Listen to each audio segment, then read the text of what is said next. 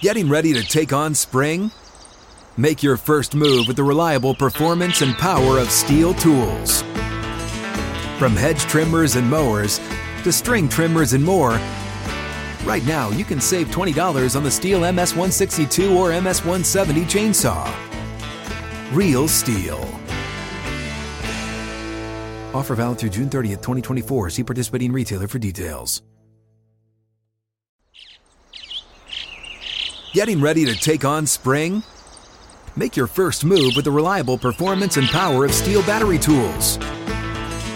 From hedge trimmers and mowers to string trimmers and more, right now you can save $50 on select battery tool sets. Real STIHL. Offer valid on select AK system sets through June 16, 2024. See participating retailer for details.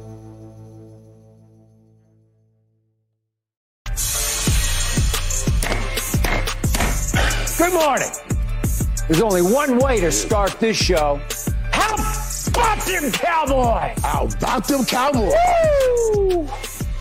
NFC East champs costing Keyshawn yet another dinner.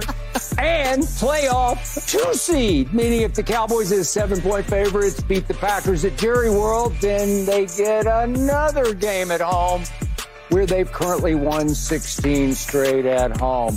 Here we go! Here we go! Thank you. Hey, you hear Craig in the background laughing. I, I was extremely impressed with the way the Cowboys responded on the road yesterday at Washington after getting a field goal block and a Dak Boy, pass tipped good. into an interception Yes. and falling behind their arch rival 10 to 7. Here they came. 71 yards in seven plays, riding the tough inside runs of one Tony Pollard to the go ahead touchdowns scoring 31 unanswered points to beat the Commanders' commanding lead, 38 to 10. So we're about to deal with two questions here. How much did the Cowboys look like a threat to win the entire NFC? And will they start by beating Green Bay next Sunday at 4:30 Eastern on Fox, where it belongs? Good morning to Michael Irvin. Good morning to Keyshawn Johnson. But Keyshawn, we will give you the first shot. You being the Cowboy hater that you are. with some tough inside runs. Yeah, with some tough Pollard. inside, Tough inside. Tough inside runs. runs. See, Good and, and, and there Good goes the problem. and this is why this is why people come up to me in places in gas stations or Yeah. stores or whatever and say I hate the Cowboys. Why do you hate the Cowboys Just what so you much? teed up. Yeah. It, it, come on, Skip. Here's you asked the question, right? Or or best, well, first of all, I'm gonna start off by saying this. Slow your roll. you beat a team that coach was packing his bags, had Yeah. already did that, Mm-hmm. was fired early this morning. So let's slow that down. Now you're talking about the NFC championship game, which means that you would be going to the Super Bowl. Are they a threat? No, they're not a threat. Mm. They're a threat to get to the NFC championship game. Mm. I can't take anything away from what we saw yesterday to believe that all of a sudden this team has emerged as the top contender in the entire NFC to be the representative mm. in Las Vegas. I can't do that because I also watched the San Francisco 49ers play with Sam Darnold at quarterback and just do what they do. so let's let's they lost. It doesn't matter though that they lost, but mm. their offense was moving the football mm. and they was in rhythm and sync. Mm. I, I don't worry about that at all. They're not limping in. Okay, they're gonna be fine. Here's what I would say: you got to worry about Green Bay and this magical young quarterback and his confidence level. Yes, seven and a half point favorites. You have scored an average of about 40 points. Well, that average dipped a little bit after the Detroit game. 37. But now it's thir- 37. I, I said dipped a little bit. Yeah, yeah, right. You, right, You right. just couldn't help yourself. But it wasn't, that's, that's, not really a dip. If you Oh, round so- it up, oh, it's still not- 40. okay, well, anyway. 37. If it was 35, A- I'd be anyway, it dipped a little bit, but you're still scoring a bunch of points at home. Green Bay's going to come in there feeling a certain type of way. Mm. They don't understand, nor do they know what this atmosphere is about yet. That's That is a dangerous situation Yep. for the Dallas Cowboys to be presented with in their first game in the playoffs to understand that Jordan Love and all these young guys and Romeo Doubs and Kenny Clark and company can come into Jerry's world and potentially unseat you guys. But here's what I would say. It certainly looked like, based on your draw at a seven and a half point favorite that you will advance Mm-hmm. to the divisional round. I don't know who you're going to run into in the divisional round. We'll wait and see. I'll give you my prediction and score of the game later on this week. Okay, fair enough. I thought it was a commanding victory against the Commanders. I, I, it, you, A commanding. you, you, you won the game, man. Right, right, right. But Coach but- had already but we- called you, Hawk. But on, we let's stop. already talked about. It. No, there was a lot on the line here, and the what and the, the unveiling of this game I thought was very important because at first, Skip Key, I saw this thing with those first mistakes. I said, "Oh, that's not good." Hmm. But as I watched the game a little bit longer, I kind of realized that I didn't really get a panic attack with those. And and usually I'm like getting a panic attack when they mess up early. But I was okay. I was cool. I was calm. I was like, all right, all right, let me wait, let me see. And what was impressive is they didn't let that deter them. No. They didn't say, oh, oh, here we go again on the road. Now that was worth extrapolating from that game. Yep. That piece right there. You found They that did- out all they, that? They, they, they- they did not say, uh oh, here we go again, and continue to go down here. They pulled up, tightened up their britches, straightened up struggled their in the first quarter, and they man, got stop. it going. But that was a growth right there because it was on the road. Skip. It was on the road. And right here, easily, easily, we they could have looked at each other and said, "Ah, here we go again. This just isn't going to work." Or even even if they win the game, but they struggle through it all day, they still leave with that thought on their mind. I said right here, right now, that I needed my big money guys to step up and play in this big money game, and it was a big money game. This was a big money game. All of them stepped up, and and, and they showed out. I- I- I Micah Parsons played. I can't CeeDee believe Lamb man. and Dak Prescott. I- I- they I- they played. did fine. And when and when the leaders They play like that, fine. the others will follow. They will The follow. others will follow, and they follow. And you can say what you want. I We- ain't we, saying we nothing. beat a, we, that was a, that was a division opponent. That was a division opponent. You beat on the road that you always that always plays you hard. We ought to know about division opponents. Ask Philadelphia mm. about a division Yeah. opponent. You can tell you know division opponents. They, they are different when you're playing them. So so so I know I thought that was an excellent excellent game to go in the playoffs off of right there. You exercise all demons and you straighten your back back up so you can go in here You do. and do what you need. So you got two games You, you exercise your demons. no, though. you got two games can, at can, home. Can we, Y'all- can we talk about the day? No, I'm just saying, y'all got the two games at home. Yes. Then you go on the road. You just Right. saying you exercise the demons. Right, right, right, But the right, problem right. with exercising the demons on the road against potentially the San Francisco 49ers Yeah. is Kyle Shanahan will be on the sideline and not as a corpse. Where Right. Ron Rivera was on the sideline, but he was a corpse already. But, so but, I'm just going to leave it hear at that. this. I'm going to leave it at that. ye this. Hear ye Leave it at that. Mm. We are hoping to see San Fran. But but but if they don't make it, we'll see someone in Dallas. You see, what I'm saying is we're, we're going to give someone else a shot. You hope to see someone issue. in Dallas. And, and if it's maybe maybe maybe the Rangers Michael! I- you you assume that we we worried about right now. Oh, you. Fran right I ain't now. assuming. Boy, I'm telling you. Because you already talking about they see in San Francisco. Cowboys Nation, don't listen to this rhetoric and don't mm. allow this virus in your computer. What you saw yesterday you. was What a perfect virus? game. Great. played by- a great game played by the Dallas They Cowboys. did a good I'm job serious. against I'm a coach that had called U-Haul the week before to pick his stuff up. Mm. what are you talking about? Those dudes did not look like Oh, they were okay. not full and, and, and sound mind and body on that field. The Commanders were playing hard. Really they good. They were. Yeah, they, they Yes. wanted to spoil. They wanted to spoil yeah. the Cowboys. 38 season. points. They played hard. They did play hard. That's my point. The And first, skip- the first quarter, they played extremely Hey, me, hard. I, am with Skip on this. Really I saw a glimpse of a running game. It was just a sparkle, but I mm-hmm. but but but I saw a little bit of a sparkle and a glimpse of a run game. Yeah. And if that thing there that, that could just just just work a little bit better, that mm-hmm. run game, mm-hmm. oh, then, then, But this then is I what, would but be I'm ready to always see trying to slow you down. I would be ready to go see I, San I'm trying to slow y'all down because it's a one game at a time, and you know Yeah. this. Stop putting your skis ahead. Just Mm. stop. Okay, I'm about to speed up because I Damn. loved what I saw yesterday loved because it. I know how dangerous that game was against our arch rival on the road when we handed them momentum twice. Our field goal kicker came in, our rookie field goal kicker having made all Oh, 35, yeah, I- I- all 35. And what happens?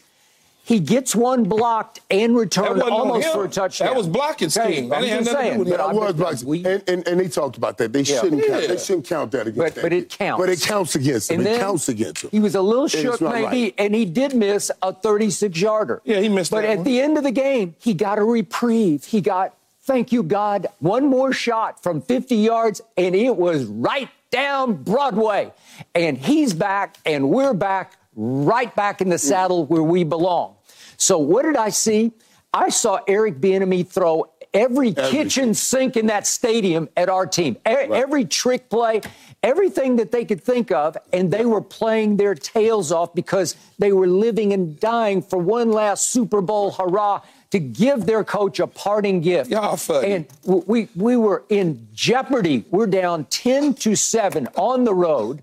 And all of a sudden, I look love up that. and I see after all the week about Dalvin Cook and Dalvin Cook and let him cook in Dallas. Will you stop, Man, Skip? and what did I see? I'll show you, You what I saw. wanna see- Could we Oh, my see God, Tony y'all Pollard? are unbelievable. It we see some tough Tony runs. Y'all Pollard? making this It was some thing. Here's runs. Tony Oh, Pollard. 85 This is the drive of the Yeah. year. 85 Tony Bears, Pollard. they Is that really not great. running hard? Oh, that, that's oh, running that's hard. You see him get those yards? Oh, That- he that- that's what- that's Look at run. this. Look at That this. Tony. Pollard running right up the gut, and you cannot get him on the ground. He And here's you one of Tony those Pollard again. again. It's eight or Tony. Pollard up the gut, but he gave running between the tackles. But he Between the tackles. more than one. Can't get him on the ground. He gives you Can't get him on the ground. again. No, Tony no, no, Pollard it's not says, true, "I Uh, will not be denied."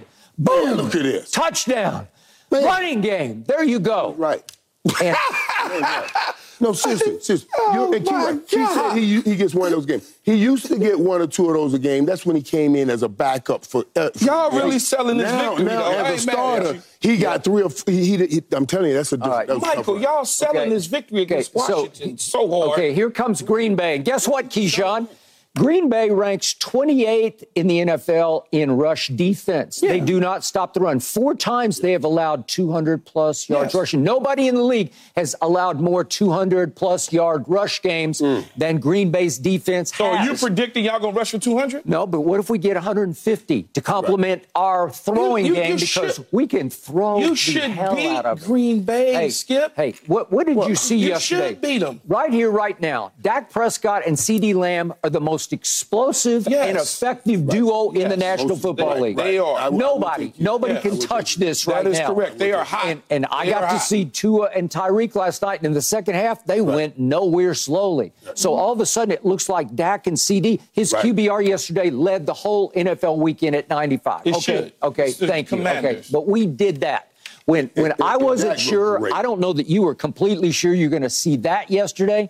That happened. Our running game happened. We Stephon Gilmore, dis, uh, his shoulder popped out and it Yep. scared me because I, I don't know where we'd be without him. But he said he's going to be good to go against Green Bay. Ooh, I don't know I if he's hope going to have to wear a harness so, or dude, anything to make dude. sure it doesn't pop out again. That's a hard fall, too. But but it, hurts. But at least his legs are okay. So if mm. his legs are okay, he can at least cover. But that was a, a Yeah, but one, a, a one-handed covering, man, is not covering. It's not, You know, I and know. I'm worried about that. Whenever you got to put that that brace on, now you're going to be limited in getting your Yeah. hand, getting your arm up, and that's exactly what he he needs to be. I, I able to think do. you guys played great yesterday, Skip. Mm. But y'all are really pouring it on to make it seem like this was an inferior opponent that you played against. The Green Bay Packers are coming in here as an unknown. You Mm. Okay. don't know. You're talking about the kitchen sink that Eric Bieniemy threw at you. Well, here's another unknown coming to Dallas Yep. that you know nothing In about. fact, I, I will echo This is your not a statement division because they're so unknown. I keep looking up yesterday and I say,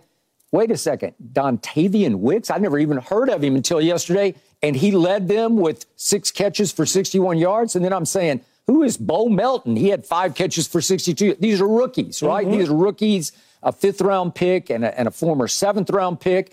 And then that Jayden Jayden. Reed, I, I look up and he. Reed, Michigan yeah, State, Wait, I'm he's a. Michigan State second Right. round kid. He had 112 yards catching yesterday. That's and that, that kid player. He Kraft, receiving. uh, Tucker Kraft, I look up and he's got three for 31. And I'm saying, where's Romeo Doubs? He caught no balls yesterday. Where's Christian Watson? His hamstring's still bothering me. Says he's going to come back. I don't know. We'll see. But but I saw three kids, just kids, take over the game for Green Bay, and they were able to hold off Chicago 17 to nine. And I saw a surging Chicago team. surging That Chicago team. Chicago, and, and I give you well. this: Jordan Love has been spectacular. the last 18 games. Jordan Love has thrown 18 touchdowns to one pick. 18 to 1. Yes. He was better than Aaron was in Aaron's first This year. This is not a divisional Okay. opponent. Nope. Like Michael continues to keep screaming. The Giants know the Eagles. Washington knows Dallas. Dallas knows Washington. Washington knows Giants. It- Yep. This ain't that. This is Nope. a team that you don't see too often. Well, and clearly you we, we see him with Aaron Rodgers. Right. Yeah, you saw him with Aaron Rodgers, Yeah. but not this particular and- team. and with and there's, this there's particular one player left who did play for Mike McCarthy, and his name is Aaron Jones, and he's a great he's young man, right and, and he is flat out. He had 111 yards right rushing. he caught three balls for 30 some yards. He can flat out play, and he has been a cowboy killer in his history. He wanted to be drafted by the Cowboys. Grew up in El Paso. He, he's he- he is lethal for us. So, will this be easy? No, it will not, Will be, not easy. be easy. But can we score on this defense? Sure, we can. Yeah, I think you Yes, can. I think you. I think you certainly can score on them, and I think you play well when you score at home. But at the same time, I'm worried about the unknown. When you don't know certain personnel and you haven't seen certain guys perform at a certain level, Yeah. can they all of a sudden be up, uh, uh, you know, 13-6 heading into halftime, Correct. and you guys feel that tightness again that Sure. you had before in Dallas? Yes, it is highly possible. Yeah. Well, so that's it- why I try to tell out. y'all just slow it down. It plays out because Stephon Gilmore goes down. And, and what Skip's talking about, and this is the fascinating part that I find with Green Bay and what worries me about Green Bay. And, and it's a thing we'll talk about through the day here that you'll notice. I don't care how great you scheme up things, I don't care how great you, you figure things out. Superior quarterback play overrides everything. everything every time, especially this time of year. It, it Every just does. time you could It just, just see does. it. Superior Agreed. quarterback play will override everything. Yep. And Jordan Love is, is is teetering on some great things, and all those young guys he mentioned, and then all the young guys that ain't even playing. That does worry me. Mm. That does worry me. Let me tell you what I think on it sometimes. And, and what I think yesterday's Green Bay game said, I know we talking about Green Bay right here, but, but they said, well, we're talking about Dallas playing Green Bay. I said, I, I guarantee you in the locker room, they said, we were right here last year, a lot of them young guys, with Aaron. We're gonna make sure we win with Jordan because they like him now. They like him. They play. and they him. like the difference Yep. it is in the locker room. Kurt Warner interviewed Jordan Love for the show yesterday, and I was getting a chance to talk to Kurt and listen to that interview, you know, because I want to get a chance to listen to how he thinks. I just hear what he says. And he's such a likable dude. Yes. And whenever you get, like, remember when you get a coach and he's a real strict coach, they go and get a more players like coach, player friendly coach. Mm-hmm. They want the, the, the, the difference, the contrast, to wake the team back up. And now they got that at quarterback. And that makes all of them play hard, they play well together, and they all want the quarterback to have great success. That worries me. That worries me because then they'll play real hard. So yeah, this is going to be a struggle. It ain't going. It won't be an easy game, and it's the kind of game that Dallas should worry about because these guys are too young to even understand Yeah. how big of a game this is that they are. Well, that, I'm glad you finally got there at 6:48 this morning, because before Well- you was already in San Francisco. But I'm glad you know no, that this Green Bay game No, I- is going to when, when it's time to come to this, I'm gonna come to this. But I'm not gonna let you rob my glory with that story earlier. Before we were talking about the great victory. Before we get on to the next opponent, the great victory. It was a great victory. Mm. It was a great. vic- That was a perfect victory by Dallas Cowboys yesterday. It really was. Okay. All right, so Keyshawn, Yes, bottom sir. line to this game against Green Bay, because they are young and don't understand, they're naive to what they're, they're Right. getting into. They might just be too young to live up to this. I, I just think We'll see. our team's just a little better than they are, playing at a little higher level with a little more, a lot more experience. But they So- won't realize that Skip Dallas has to put that on. They have Show to it, stomp that okay? in them. Listen, I agree. you're young and it's not your time. I agree. And you got to do that by putting up some points early on. All right. So everybody keeps just accepting that Dallas is going to wind up if they win two home games at San Francisco. No, you you, you guys that- are that's what I accepting said. that. That, No. that. I don't think. I take one game at a time. That's All right. y'all jumping Well, to San I- I'm, Francisco. I'm going to jump. I'm, I'm going to jump because I'm going to jump past San Francisco. I'm going to do this. I'm going to give you my Super Bowl scenario for the Dallas Cowboys. Think about this. We got Matt Stafford going back to where he played for 12 years in Detroit. That team is Uh-huh. the most dangerous team, other than Dallas to me, and, and obviously San Francisco, in this tournament. What if the Rams go and beat Detroit? Wouldn't surprise me a bit. With those two receivers, Cooper Kupp didn't play yesterday, but if you get Right, and, right. and Puka going, I, it's just hard to deal with, man.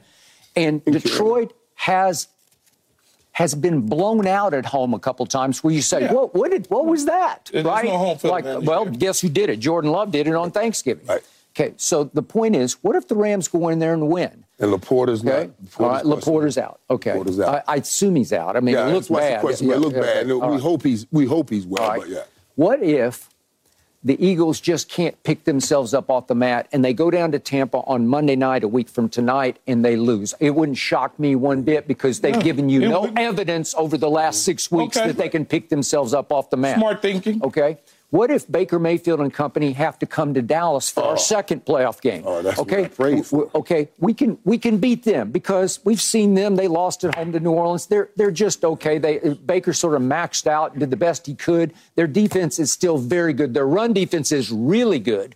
But can they beat us in Dallas? I say no. Okay. So what if the Rams then, the Rams would then go to San Francisco? Yeah. They are not afraid of the 49ers, a division opponent. They know them, they know each Have other. Have you seen that Okay? record, Shanahan Yeah, versus yeah, yeah. McVay? And you know, sooner or later, it's got to change. It's going to change. turn. It's, gotta just going to change. Sure, it's okay. So you telling me that the Rams got a better roster better players than the 49ers? No. Okay. Hey, No, no, no. Hey, All right. But any given Sunday, hey, the Rams, Michael, stop. the Rams can score. they can- Oh, stop, man. Y'all That better stop. running back can run. Those You two guys are- receivers can catch. That coach can coach. You try to Would I figure give any- him a shot? You're trying to figure out any way to I- I- bypass the 49ers. The I- I- easiest path. I saw it the last time his team won a Super Bowl. The last time in 1995. 28 team- years ago. Okay, but You the don't think Jimmy Rams- curse has think the been broken. beat The 49ers at all. Yeah. Keyshawn. No. Keyshawn. Are you crazy? No.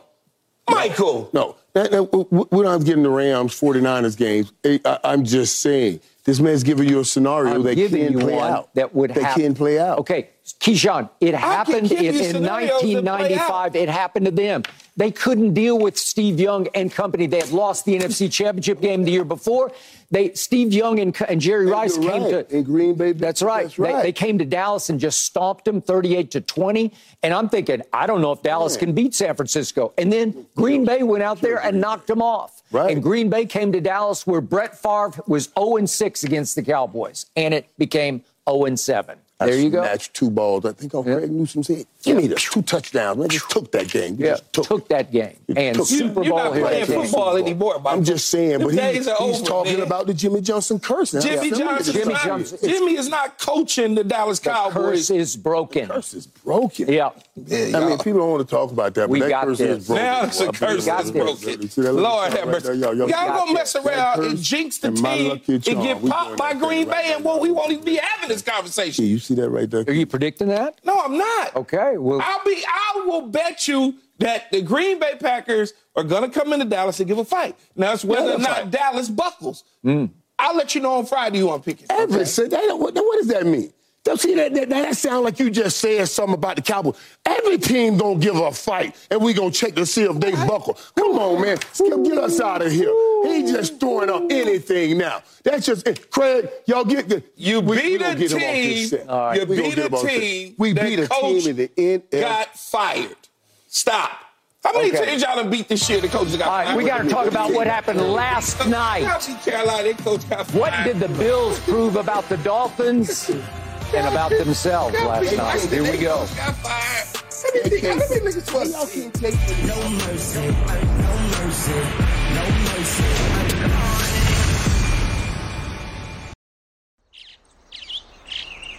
Getting ready to take on spring? Make your first move with the reliable performance and power of STIHL tools. From hedge trimmers and mowers to string trimmers and more, right now save $30 on the American made STIHL FS56 RCE trimmer. Real STIHL. The FS56 RCE is made in America of U.S. and global materials. Offer valid through June 16, 2024. See participating retailer for details. Back down. Josh Allen did some spectacularly bad things last night and finally some spectacularly good things, as usual. And he got lots of help from a 96 yard punt return and a defense that shut out Tua and Tyreek in the second half. And Buffalo won the AFC East and gets Pittsburgh at home next Sunday at 1 Eastern. Mm, uh, good morning to Richard Sherman. But, Rich, hang on just a second because I'm going to go to Michael first here. Michael, what did last night tell you about the Bills and about the Dolphins? Well, listen, I looked at this game, and as I was watching, I saw this as a battle of Supermans.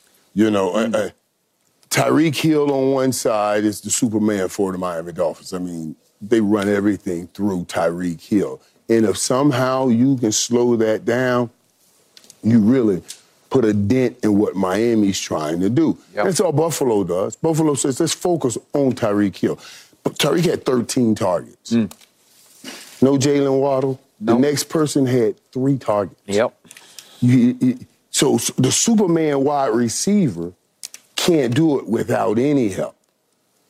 That Superman quarterback, he can do it without help. I mean, he gets the ball first, and he played incredibly. Skip, you just talked about those interceptions or, or, or some of the plays he made. You know, that throw down to the end zone. You said, what are you doing on third and two? It's bonehead play. Bonehead. But the interception is not that bad. It's an interception where you're getting the ball, giving the ball up 95 yards away from the touchdown.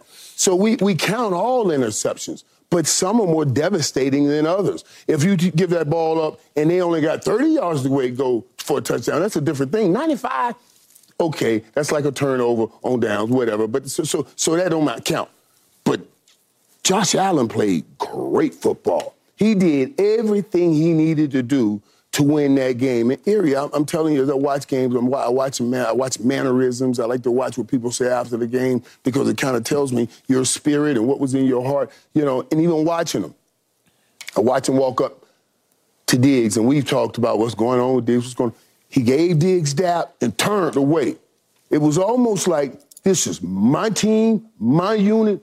I'm running everything. That's what I sensed. I said, oh, after a victory like that, if Troy and I walked up to each other, we're gonna be yeah, wah, wah, yelling all in each other's face. We're not going anywhere. Then we're gonna talk about, man, there are many other things we could have gotten done. Boy, next week we're gonna be doing these things. To see them do that and break away, I said, mm, that's something. But I saw the power in Josh. Josh has taken over this team from coach, from players, mm. from everybody. Mm. He doesn't care.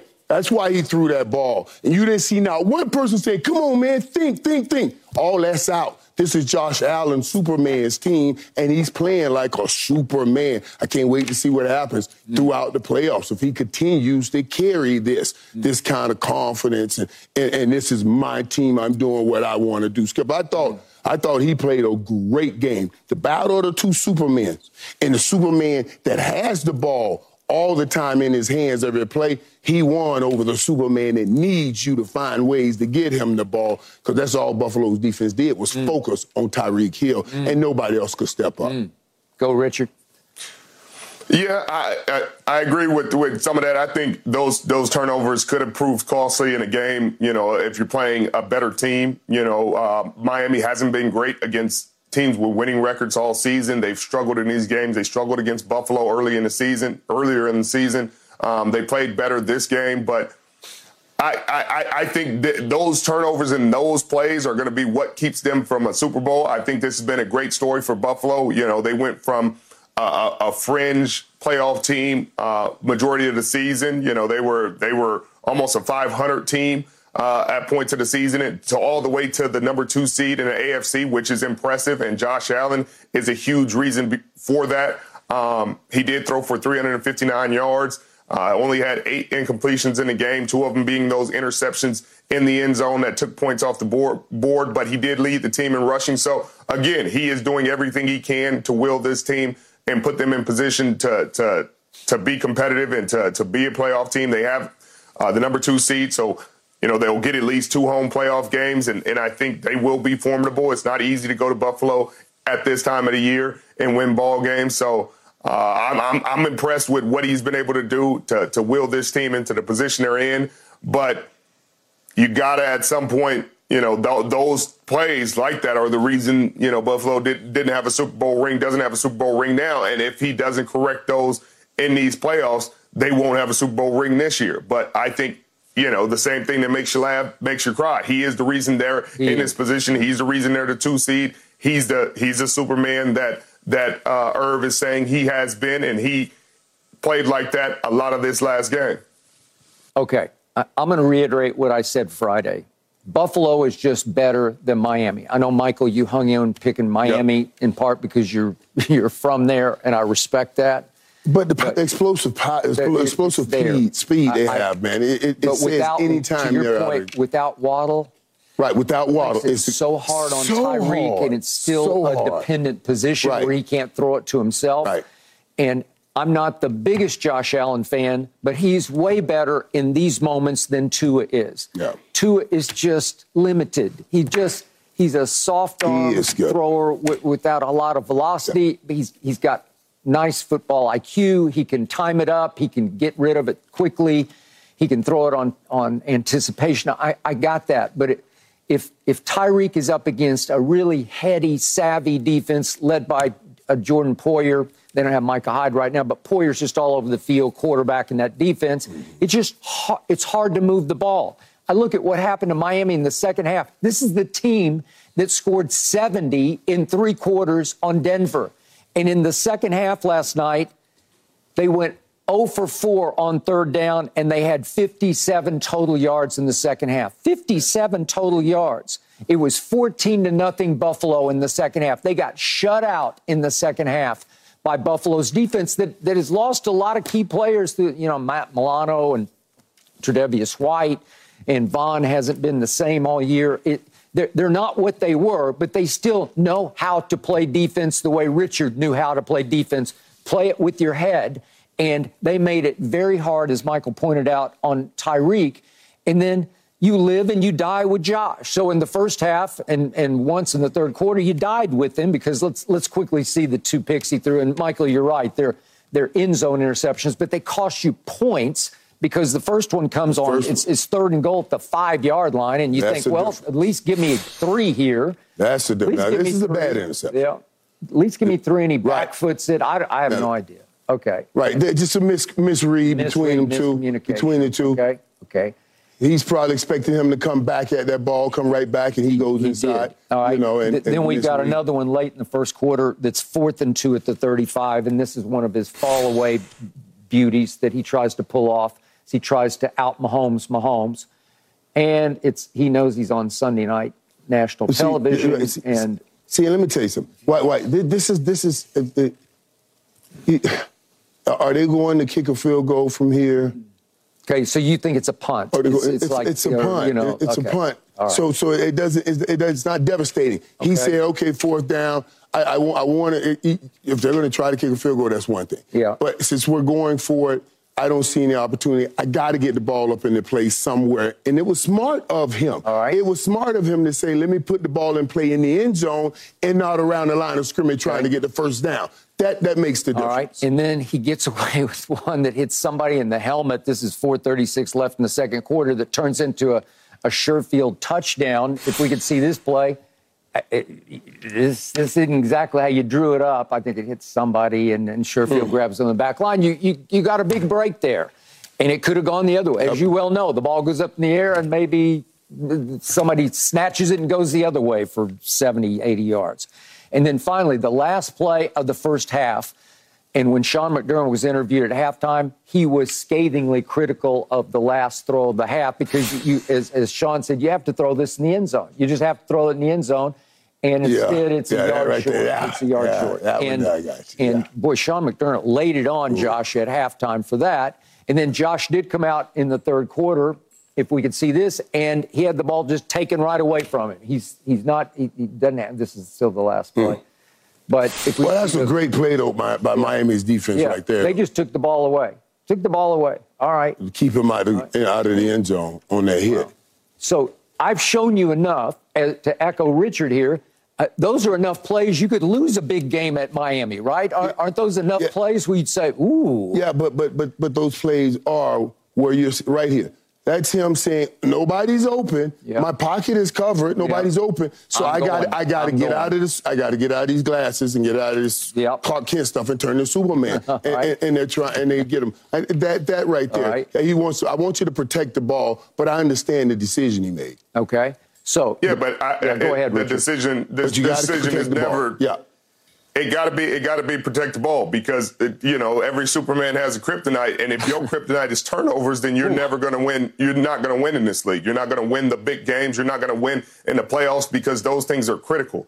And to win Super Bowls, you have to go on an incredible run. We talk about some of these quarterbacks and the runs they go on in the playoffs. A lot of times, it's the lack of turnovers that that allow their teams to succeed. It's it's when Joe Flacco, everybody says he overachieved that Super Bowl when they won in Baltimore. He didn't have one interception the, the entire four games. He had Well. 11 touchdowns. Yeah. You talk about Eli Manning's runs. You know, Eli would have very pedestrian regular seasons, but he'd Yeah. get in these playoffs and turn into a whole different beast. He'd, he 13 touchdowns, 14 touchdowns to one or zero interceptions in these these Super Bowl runs. So that's where I understand what you're saying, Irv, where you're like, hey, you know, he's trying to do what he could. He punted the ball. But a lot of quarterbacks just eat the ball in those situations. A lot of quarterbacks don't put the ball in harm's way or they hit their back foot and let the ball go. You don't have to extend every play.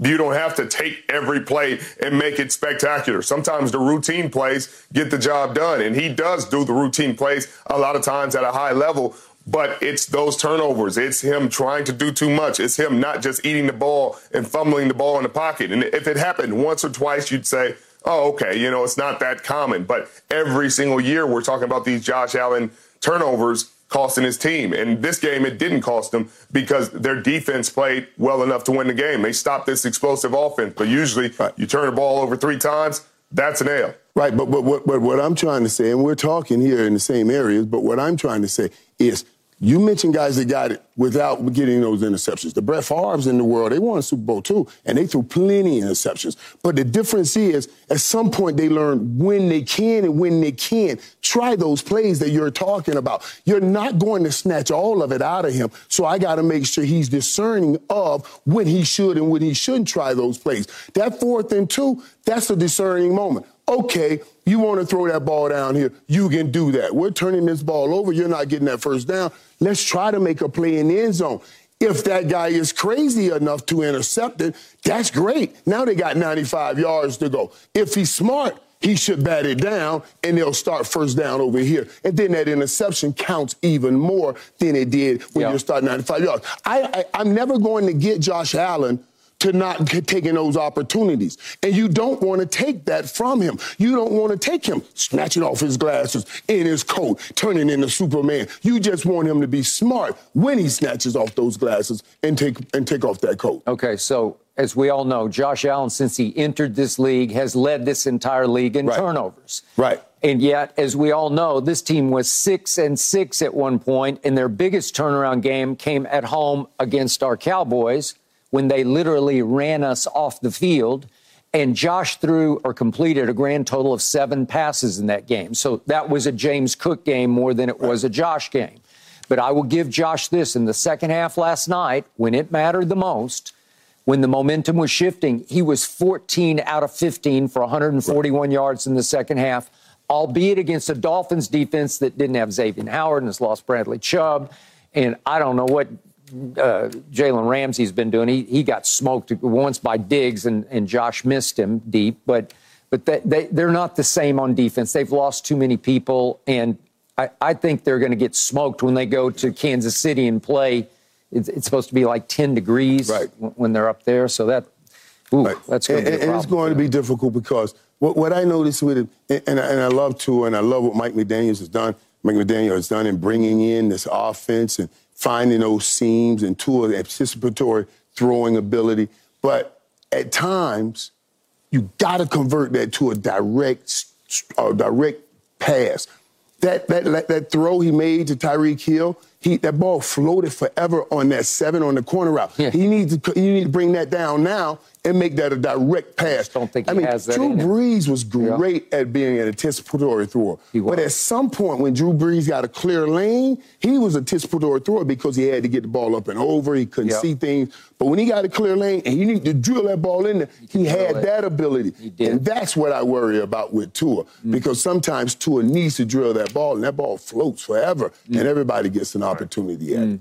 So would I give Buffalo two home wins? Sure, they got a great chance of winning two games uh, up in Yeah, the cold and the snow with that guy if he doesn't turn the ball over. But do I see them going to Baltimore and win? I do not. I, I just I don't know about you, but I, I don't see them being able to pull that off. Well, and, and, and here again, we remember this. We'll run this theme. If Josh Allen goes and play a clean game, superior quarterback play Yeah. overrides everything. Everything. I don't care what it is. It overrides everything. If Josh Allen plays superior and don't turn that ball over, they will have a chance to beat Baltimore. All right, one one last quick footnote about last night.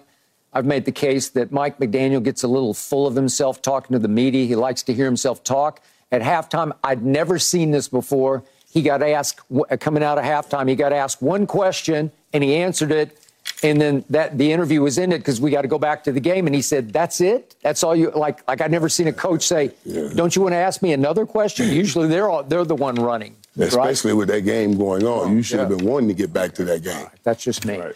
All right, in a moment, we get back to the Dallas Cowboys. How much do you trust Dak Prescott in playoff games? That has become the question for our Cowboys. That's next. No mercy, no mercy.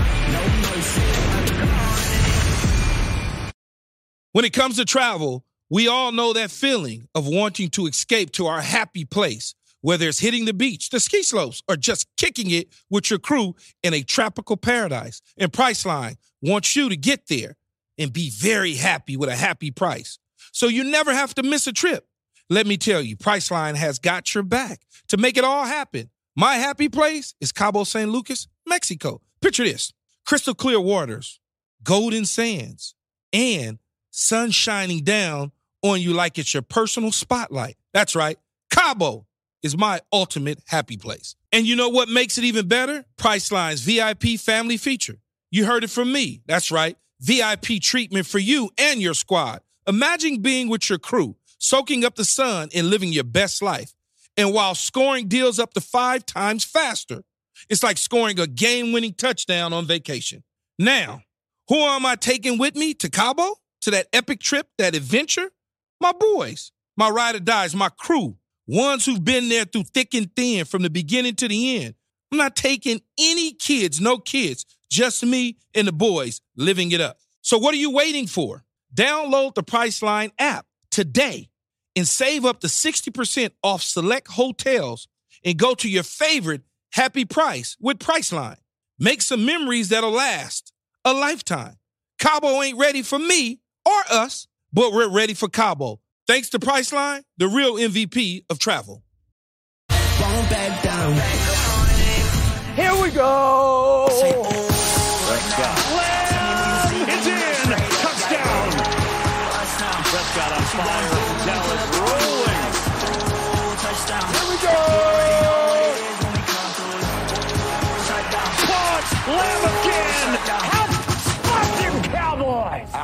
Them Cowboys? Ah, what a great day it is for everybody but you, It Sean. is, yeah. But now it's your turn. Hashtag Undisputed Live. Here we go with the first tweet. This is from. Dave. How Skip and Playmaker feel about the Cowboy haters this morning. Yep, we're going Ric Flair on everybody. That's my dude right there. Whether you like it or don't like it. Yes, sir. Yeah, we love it. That red is classic. Yeah. I spit more liquor on spilt liquor across it. He, he's red is classic. Next up from our man Rob Crabtree, Keyshawn pre- preparing for this morning's show, knowing he has to deal with Skip and Michael Irvin. I don't have a headache. I'm just preparing, taking a pill. you take any pills? You didn't take I- anything. I, Did you take you know any? what? I take any anticipated, Tylenol, I anticipated an amazing victory that you guys had over that juggernaut of a team. Oh, yeah, he anticipated yesterday too, because I said, Keith, what's up, man? Let's go watch the game. Oh, man, listen, man. No, man. Oh, listen. I said, wait, you don't catch me sneaking out the other day. Yeah. Why would oh, I wanna and I gotta go viral. But now the Cowboys about to get what they need, and you want to sit down and watch this game with me. He ran. Folks, he ran. He Why ran. would I want to watch I couldn't the even find him. Washington Dallas game with you? Why? That makes zero sense. A game that's a layup. Oh, a coach come that on. is a coach It that's was on been fired was a dead man It was walking. on the road. Oh, when you said it stop. could not All right, and finally from Man, Munster please, Inc. Spend some time. Skip and Michael walking on the set this morning. Like, That's exactly what y'all do. yeah, that Y'all probably beat looks, y'all chest. that looks Man, a little more even- like me than Michael. Y'all, probably, y'all beat the Washington Commanders. Y'all sorry, boy. Yeah. You see how you, see how Sorry, you say that? Here we go. That's the second seed in the National Football Conference. Thank you. The second seed. You And speaking of, second seed. Dak Prescott led the NFL weekend in a crucial road game at Washington with a QBR of 95. He wound up leading the NFL in touchdown passes with 36. Guess who was second on the list of touchdown passes? Look out, it was Jordan Love with 32. Now, Dak did, of course, last year lead the league in interceptions, and he does remain only two and four in playoff games. So, beginning this Sunday at home against Jordan Love and the Packers, 4:30 Eastern on Fox, where it belongs. How much do you trust Dak on a scale of one to ten, Keyshawn? I, I, I- playoff wise, Skip? Yeah. I trust him. Do you? As, as a 10. Mm, I do. A 10? I oh. do. Wow. Because if you you, don't go trust into us. the playoff, exactly. Oh, I'm glad you Exactly. said this. I trust him. Oh. But I don't trust other guys on your team. Mm. It ain't about him. But him and CeeDee Lamb has certainly arrived. There's no question about it. They are a lethal combination, mm-hmm. and they have what it takes to lead an offense and score points. Okay? What I mean by that is he understands that's his go-to guy, just like number eight understood 88. He under four understands 88. It's everybody else. Hey, trust me, eight- eight really understood can, 88. Can you Yes. can you get Pollard to run tough? Yeah. Can you get the offensive line to push the pile? Mm-hmm. Can you get Micah Parsons not against the Commanders, but against Jordan Love and against whoever else, the Rams, or whoever your crazy thoughts might be? Mm-hmm. Can that side of the ball step up to the plate and get it? Excuse me. That's Okay. the question. Okay. It ain't about the quarterback. I understand the quarterback wears the star, and if you wear the star, you're the quarterback of the Dallas Cowboys. People expect for you to be a certain way because of Roger Staubach and Troy Aikman and company and all those sort of things. It ain't him. Okay? And I understand what you think from a year ago in San Francisco, but the rest of the team has to play too. Mm. Okay? Every time y'all win a game, it's because everybody else played well. When y'all scored 38 and 40 points, that's because everybody plays well. Mm. It ain't him. That's all I'm going to say. That's why I give him a 10 in the trust level. Mm. And, and I give him a 10 on the scale of 1 to 10. And I give him a 10. I love what Key is saying because Key is so funny because I talked about the theme of this show going to be superior quarterback play beats all. I go back when I look at Dak and I go back to last year's playoff game. And Troy was calling that game. Remember the game Troy was calling? He said, I don't understand this. Why are we not throwing the ball to CeeDee Lamb? He's one on one. You know, when it's one on one, let's break away from all of this trying to design a play. You put your best guy on that guy and say, hey, let's play football. That's what we do it. And he said, I don't know why they don't do it, but they should do it. He said, he said in the game, if I was playing, Michael would have 12 catches by now. Remember he said 12 catches by somehow they finally went and watched that game and listened to what Troy was saying.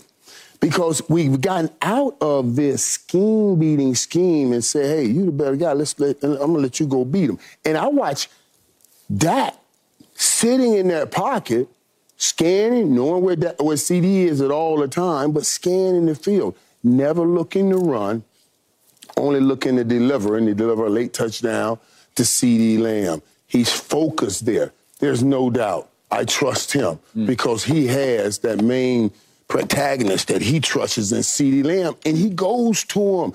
Every and now all defenses are going to focus on CeeDee and uh, grab uh, gravitate around CeeDee. And other players then get opportunities. You saw Jalen Tolbert making plays. Brandin Cook scoring touchdowns. We're getting multiple touchdowns by multiple wide receivers now because so much focus is put on CeeDee Lamb because we first put the focus on CeeDee Lamb. And as I said to CeeDee Lamb yesterday, you know, listen, man, he's taking these eights to new heights.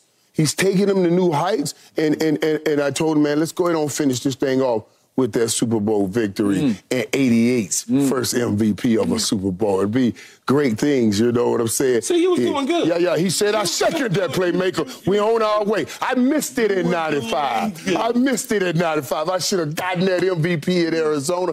I missed it in 95. But CeeDee Lamb, he's going to give 88 what He they doing need. just And that's fine. an He 80 explained Super Bowl everything I'm just saying. Bowl. My mm. man said he's going to manifest it. That's what he told me. I'm Love it. manifest it. He's going to manifest So. Michael Irvin. So good, man. I'm just telling you, man. I feel so good too. I feel so good, Keith. I wish you would have come to that game last night. I was gonna mm-hmm. sneak peek this dude just like he mm-hmm. snuck peek me, Skip. Mm-hmm. I was gonna sneak peek at one of his worst. Why would I want to watch Washington when I already know y'all gonna win? Mm. Mm. It was good, Skip. Yeah, That's you knew what was coming, Keyshawn. I knew picked the game for y'all to win the damn game, Skip. That's why he showed up. But I don't know if I'm picking y'all to beat Green Bay, but yeah, we'll see. we'll see about that. Michael Irvin, you have made a stunning proclamation on this show that shocked me but inspired me because you said this 88 has more talent than any 88 has ever had, including the 88 Physically who's gifted, sitting right. right. next to me right now. Mm-hmm. He is the most gifted 88. Yep. That's a mouthful That's the way from to you. gas a guy that's, up. I like it. that's a heart. He's doing it uh, now. Heartful from you, right? Because I think it's coming straight from Right. your It heart. is real. It is Hey, real. It is well, he is backing it up as Right. we speak, right? Right. Okay, Right. so here's Neither here's- one of us could Yeah. have done what CeeDee's doing right now. I, I, and I don't. I'm just being straight. Neither one of us.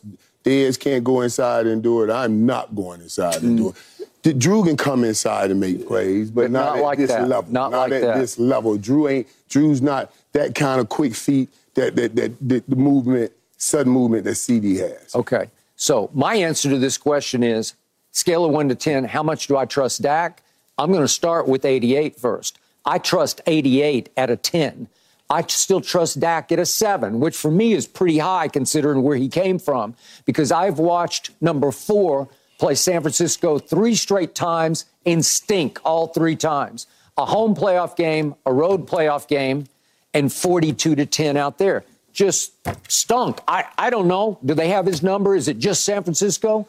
I don't know because Dak played the game of his life in sending Tom Brady into the sunset or into the night at Tampa in the first playoff game last year, and then went out there and threw two first half interceptions at San Francisco and missed five throws in the second half, any one of which could have changed a 19 to 12 game. So I'm I'm not completely sold, and I'm going to go Jerry Jones the way Jerry did on Mike McCarthy after the game last night. He just said, "I'm going to take Mike's future a game at a time." So I'm going to take you it a say game. that though? I loved it because he's not That sold. means everybody's on the line. Yeah, here we go. Everybody's on Yeah, the line. this is it. You, got to Yeah. get it done. So you want That's- you want your coach to feel the heat? I, I, I want Yeah. everybody in the building to feel heat. And that- that's, Absolutely. that's what You, makes you you didn't need to say that though. Jerry didn't need to say that, man. Oh, he could have said Why not? because he could have just simply said, "Skip, I'm not worried about futures of coaches. I'm worried about getting to the Super Bowl." He could have left it at that. But that- that then locker that room- one game at a time stuff. That Hey, Keyshawn, the locker room so has been wrong. a. it's That's been a- wrong. That's just wrong But- but Hey, it it's sends been a message country also. club in the Right, locker room. Right, and it sends That's a so message. wrong. It sends a message. Like, listen, Yeah. no, no, no. If I don't think Jerry has to say it. If if you have a head coach like like like what I had, or Jimmy Johnson, or, or one of those guys that just ride you all the time, and in the midst of greatness, he's always pressing down because he believed it's just human nature. When you have success, you start patting yourself on the back. It's my job to make sure your arms don't reach. Yeah. That's what he used to always say. You can't. Yeah. So, so he's gonna work you to death, so your arms can't even reach back there. So, so he always. But this guy's not like that. So Jerry's just trying to bring a little pressure from on high. He's saying, this is a week to week thing. you love this coach, keep him around by winning every Yeah. week. That's and, all. And Keyshawn. All right, what yeah, that's just y'all. It happened- ain't me. What happened a week ago Saturday night? He was there and he watched the Jimmy curse broken because we watched Jerry oh, that was- give up and give in and finally say, I'm going to put you up there in my ring of honor and I'm going to kiss you on the cheek when I do it. Mm. He kissed him on the cheek, which I thought was a beautiful thing because it took a lot to get it. It took 30 years for this to come full circle to that. And last night, I felt like Jerry was reaching back and trying to, to get a little bit of Jimmy going, where he could play Jimmy a Mm-hmm. Little bit right, and say, right. No, I'm, I'm going to evaluate game to game in this postseason. I loved it. We don't have any of that. We got country club. We got And we ain't fat got time cats. for people to what sit down and but you- but relax you and do live. understand, Right. You do understand applying that type of pressure to one could burst the pipe very easy. And what I mean by that, Skip, make it in a game, oh, you think it make it focus. That's It- what- it- it- that's what you hope. What- what- what- but on the flip side, Well, of focus well, is Jerry not needs to focus, find out, right. which is at the end of the day, Right. I may, good focus I may call focus. a play that I don't really trust and believe in, but I know it might score instead of something that would get me my first down because I now have this guy telling me week to week, and it has now applied the pressure to me as a coach to make me think about something that I normally wouldn't even do because I'm scared now. That is not the way you treat a coach in this moment. This is not the regular season. This is not the middle of the season. This is now going into the playoffs. What is I may playoffs? call a two point conversion. I may call an onside kick because I'm like, oh my God, we're not going to stop him because otherwise we're going to get fired. He may just do something out of the ordinary because of that. What, what do you want Jerry to do? Like endorse him as coach of the year? Or Oh, I want him to just dance around that other than week to week. Why would you want to put that type of pressure on him? Because it is that kind of pressure going on. We've been dealing with this for 30 years. You just want more time to sit up and say, ain't nobody did it. You only won that for 30 years. He needs to feel this pressure that we feel every day. Thank That's a lot of pressure. He better get this team where he needs to get him or get past it. Keyshawn, you're getting scared because you know this is sounding Right. real and right. We've it's been ringing dealing with true. this. Why would I get scared? Well, because you're going to have to sit there. I, am sitting here trying. Monday after I, Monday. sitting here trying to explain to a Hall of Famer that's been in the damn locker room and on the side. I am sitting here trying to explain to a just a I don't even know what to call it a world of a journalist trying to explain to you why would you apply that type of pressure We need it. to a We coach never had it. We haven't had it for 30 years. Okay, so when he call a timeout because he's scared because he gonna get fired if it don't work, then yeah, okay, if that's what you want, you want your coach to mm-hmm. be scared going into the playoffs. Well, Then it's, it's, it's called good scare. Okay. You Right, coach right, good right. scare. Okay. Yeah. Fear, fear makes. Yeah. makes- Okay. Okay. Last quick question for both of you, and we're about out of time on this topic, so so go fast. But I, I am seeing for one of the rare times you talked about how quarterback play is everything. I'm seeing a receiver help make a quarterback here because post San Francisco, once he started feeding the beast, Dak's confidence just just skyrocketed where he knows push comes to shove. If if if he if he's got nothing, he can throw it to 88 in a tight window and he'll snatch it. I've never seen with it. I've never seen a great unquote Hall of Fame type quarterback never have a good receiver. That- that- Yeah. I ain't never seen. I don't care. You can go all the way back to Marino with Duper and Clayton, and fast forward all the way to Michael Irvin and Troy Aikman. I mean, when when 88 on the field, it's just a different situation, and that's not because I played the position. Yeah. I just No, I- never seen a great quarterback without a receiver. Okay, but the quarterback is clearly more valuable in position than the receiver position is because you, you can't throw it to yourself. Is you, what, what's your line about there? You need 11 guys. 11 guys, Right, including right, the play right, caller, right, have to, to make it work, Yes, right? That is correct. Okay. But but what I would say is 88 does make Dak Prescott, but you got to have somebody to get it to you. Uh, Well, let me tell Got you to. why. Let, but let me tell you why 88 makes Dak. Dak. Dak likes to throw inside. You know, Dak, Dak likes, and, and I think the best quarterbacks play inside out, like Tom Brady, instead of the guys that throw Yeah. way out in. Yeah. Because that ball, longer that ball's in the air, the longer that ball's in the air, the more opportunity people will get at it. The, the middle is always the best place. It's the best place to attack. So now you get your best guy. With Troy, his best guy was outside. With Dak, you can move his best guy wherever Dak needs you to move Everywhere. his best guy. Yeah. And that makes it an incredible asset to what you're alluding to. Mm-hmm. Where wait a minute, now is this the court? Is this the player lifting the quarterback, or is this the quarterback lifting Mm-hmm. the player? And there, there, there are situations we can look at. We clearly know Tyreek. That's the that's the receiver lifting, Mm-hmm. Lifting the quarterback, Right, no right, doubt. right. Th- This, this is a little bit different. Dak has had great success prior to Sure. CeeDee Lamb. Yeah. So so he can lift Yeah, well, Dak see- see- to another level, but that's 'cause but he's not Amari lifting Cooper, though. Dak into the level. Okay, I See, got it. Tyreek Hill lift Tua into this level. Yeah. But but Dak's different. Now we're talking about a Super Bowl level. That's where he's Thank you. taking Dak. From the level he was Yes. to the Super Bowl level. Hey, that's very good, Skip. Man, I'm telling you, Skip. Skip, give me some dap, man. You doing some good stuff, boy. Doing good stuff, man. I'm telling you, Skip, doing some good stuff. What you looking at? Y'all so full of it, man. Boy, hey, y'all- hey, look. One team that's not full of it right now, as in full of life, the Eagles. Will they figure it back out in time to go win at Tampa? I doubt it, but we'll hear what they say. E A G L E S. Here we go. mercy, no mercy, no mercy. Hey, folks, it's your man, Keyshawn Johnson, here to talk about Angie, formerly known as Angie's List, your go to home services. Marketplace for getting all your jobs done well. Now, you might be wondering, what exactly is Angie? Well, let me tell you, it's the nation's largest home services marketplace, connecting over 150 million homeowners with skilled professionals to tackle any project, big or small. As a homeowner myself, I always have things I want to work on for my house, whether it's general home renovations or fun projects like putting in a pool. With over 200,000 pros in their network, Angie makes it a breeze to research, compare, and hire pros, ensuring every job is done well. Whether you're fixing a leaky faucet or planning a full kitchen renovation, Angie's got your back. And get this, folks. Angie's pros aren't just any old contractors. They're your neighbors, often running small businesses right in your community. Plus, they've been rated and reviewed by others in your area. So you know you're getting quality service. So why stress over home projects when you can turn to Angie? From finding the best price to scheduling a pro at your convenience, Angie's got you covered every step of the way. So get started today at Angie.com. That's Angie.com or download the app today to get started on getting all your jobs done. That's Angie, your trusted ally in home services. Won't back down.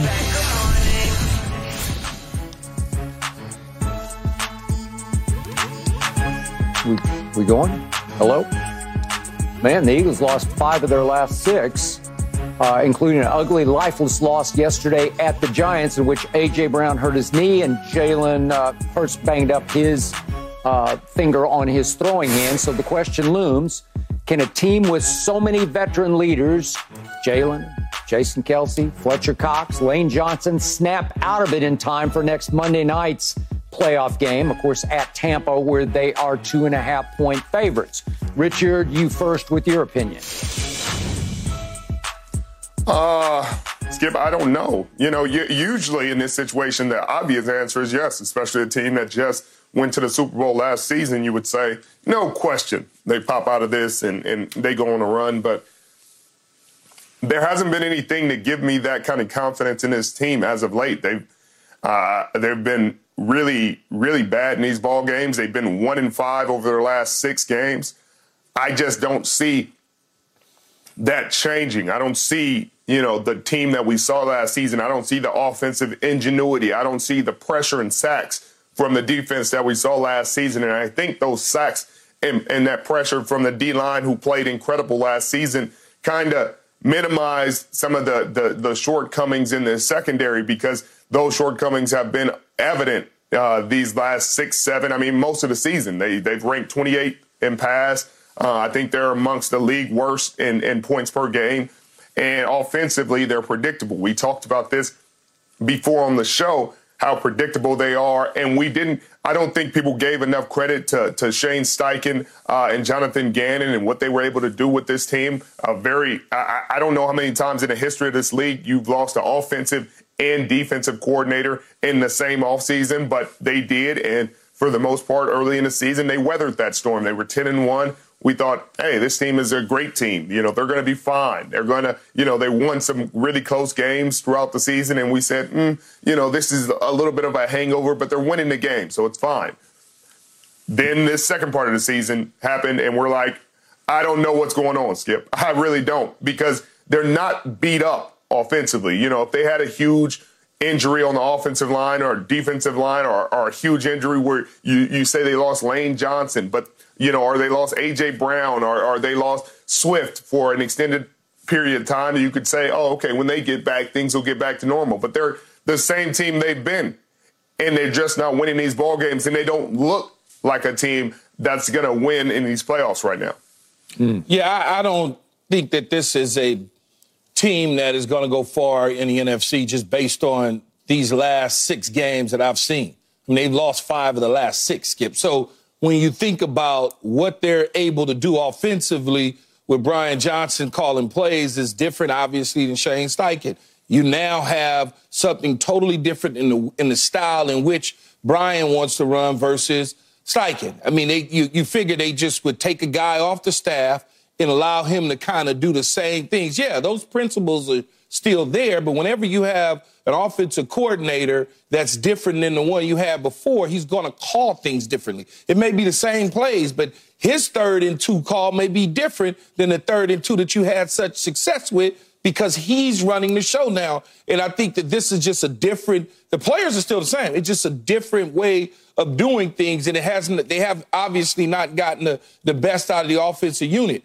I'm surprised that they played as long as they did against the Giants. You mentioned A.J. Brown's knee, you hurt his hand. You get them out of the game as soon as you feel like this game is slipping away from you, as well as scoreboard watching the Dallas Cowboy game. Mm. And then you put them on the sideline. Defensively, like Richard said, the secondary, for all intents and purposes, were not holding up without the defensive line doing their job, getting to the quarterback and applying pressure, stuffing and run, something that they haven't been able to do again. So now you talk about Gannon being gone to Arizona.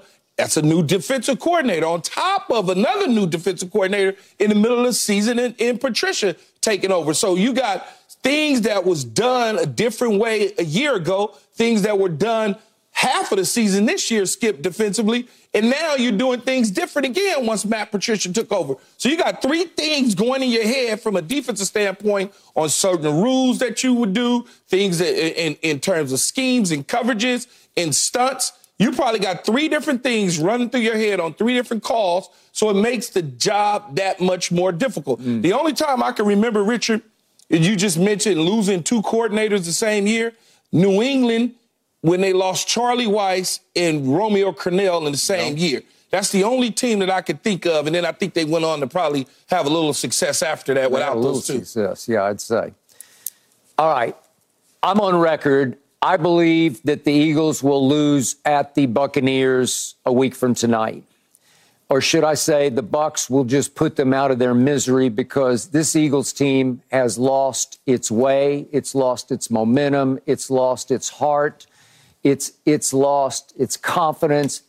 It's, it's lost all direction on who it is and where it's headed.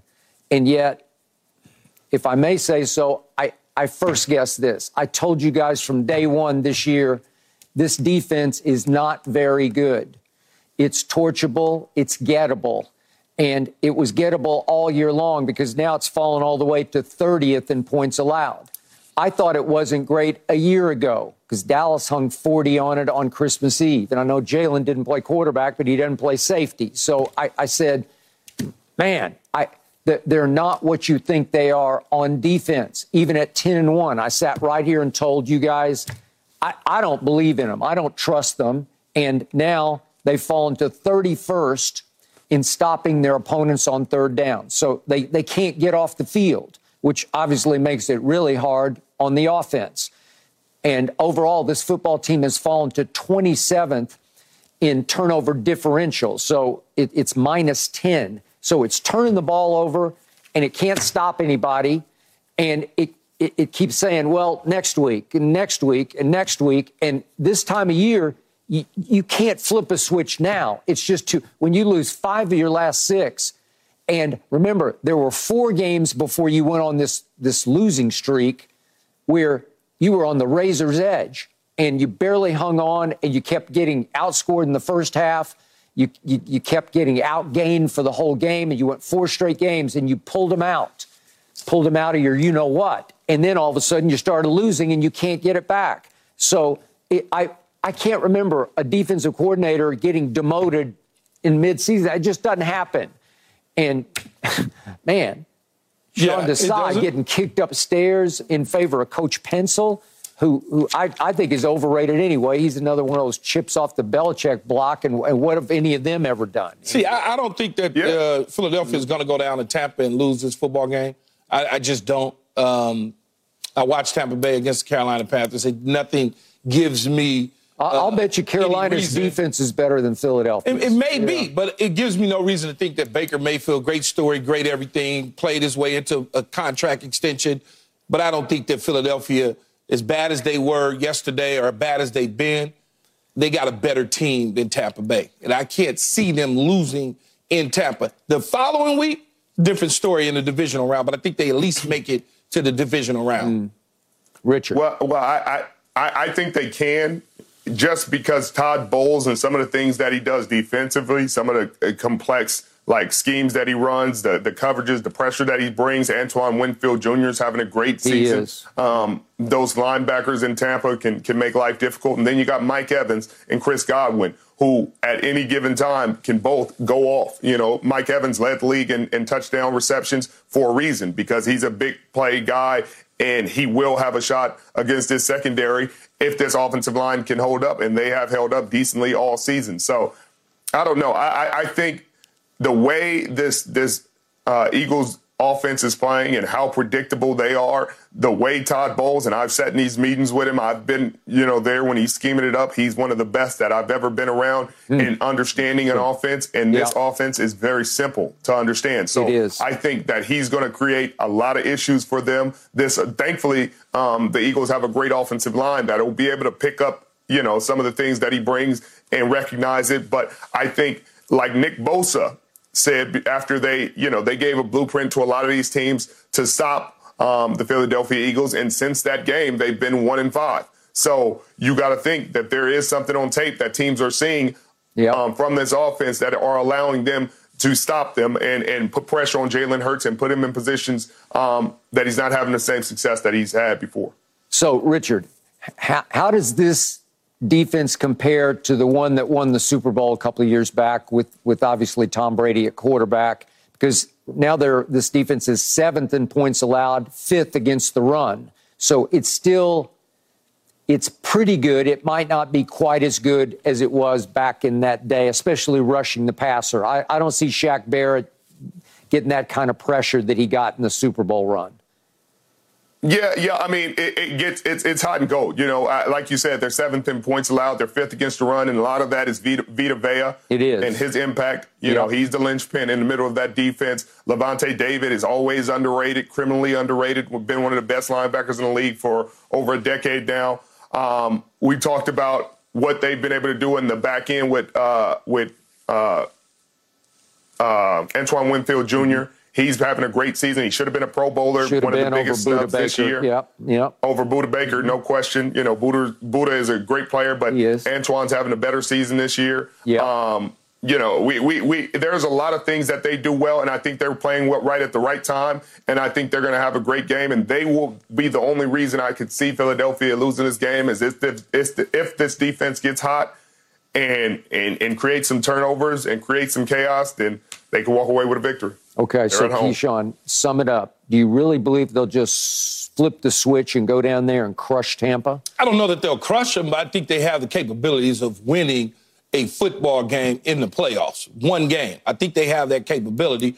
Look, they look. It, it, they made some mistakes. They can clean those mistakes up for one game. If they can do that, then yeah, I think they're good enough, a talented enough team to win one game in the playoffs. Hmm. I've never seen a team pick itself up off the mat. I know Nick Sirianni said after the game, we will pick ourselves the F up. Well, I, I'll believe it when I see it because it just doesn't happen this late in the year. Yeah, I, you know, one game is doable. It's not like they're going up against the 49ers. It, it's not like they're going up against Baltimore. They're going up against a Tampa team that has struggled all year long, and then they go down to Carolina and they struggle in that game and get out of it. We'll score nine, Nine to to nothing or something. Like, Yep. come on. Uh, like, I don't think that But- they but- they're getting ready to face murderers row. But they're also a team that just struggled against the Giants. And No, so, I, I get, you know, I, no, I, I get all of that. I get that they struggled against the Giants, but they also started pulling dudes and doing things like that. So I'm not going to let the score keep it too lopsided. Yeah, that, yeah, that's what that's what concerned me is that the, the reason they, they pulled dudes because they were getting their faces kicked in, and, and this Giants team wasn't wasn't they were formidable. If they would have left those guys in, I don't think the diff, the score would have been any different. And that's the concerning part for me watching that game was like, man, they it seemed like they got the twos in, but they got the ones in. So know, you think the- they're the going to lose? starters You think they're going to lose to Tampa? I think I think there's a great chance they lose to Tampa, no question. Yeah. And by the way, Keyshawn, I told you the Eagles would lose one of the last two to the Giants, and they almost lost both of them to the Giants. They almost lost both. Well, Skip, be quiet. Because guess what you'd have did if they'd have won? Said nothing. If they'd have won the two games, you'd have said nothing. You know how that works. It's like the like I tell you, did Skip, in baseball, you know, it's oh that that that that that pitch is gonna come back to hunt them. They say that in the third inning. By the time you get to the ninth inning, you don't hear anything. and nice try. Way back when, when it looked like the Eagles were dominating the division, you said you want to bet a dinner that the Eagles win the division. I said, Okay, I'll take won. that. You Thank won you. The division, Thank Skip. you. You won it. Win a lot. You're in the second seed. Now you mm-hmm. got to play Green Okay. Bay, and let's see what happens. Okay, speaking of that, we've got Green Bay, we've got Dallas. What shot do you give Jordan Love of winning at Dallas? That is a good question, and that's next. No mercy, no mercy, no mercy.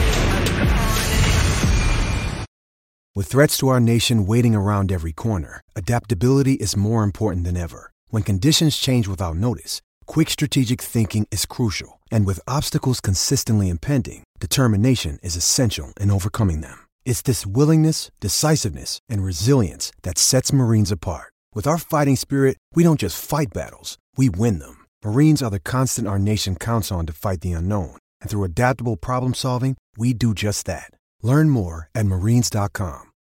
Man, Jordan Love went 27 of 32 for 316 yards with two touchdowns and zero interceptions against the Bears. And Aaron Jones ran for 111 yards as the Packers held off those Bears 17 to 9, winning a trip to Dallas for next Sunday's 4:30 Eastern playoff game on Fox where that game belongs. So, think about this, over the last 8 games, Jordan Love has thrown 18 touchdown passes to just one interception. So, Richard, you didn't get a chance to weigh in off the top of the show on this topic. What shot do you give the Packers of pulling off the upset as seven and a half point uh, underdogs at Dallas?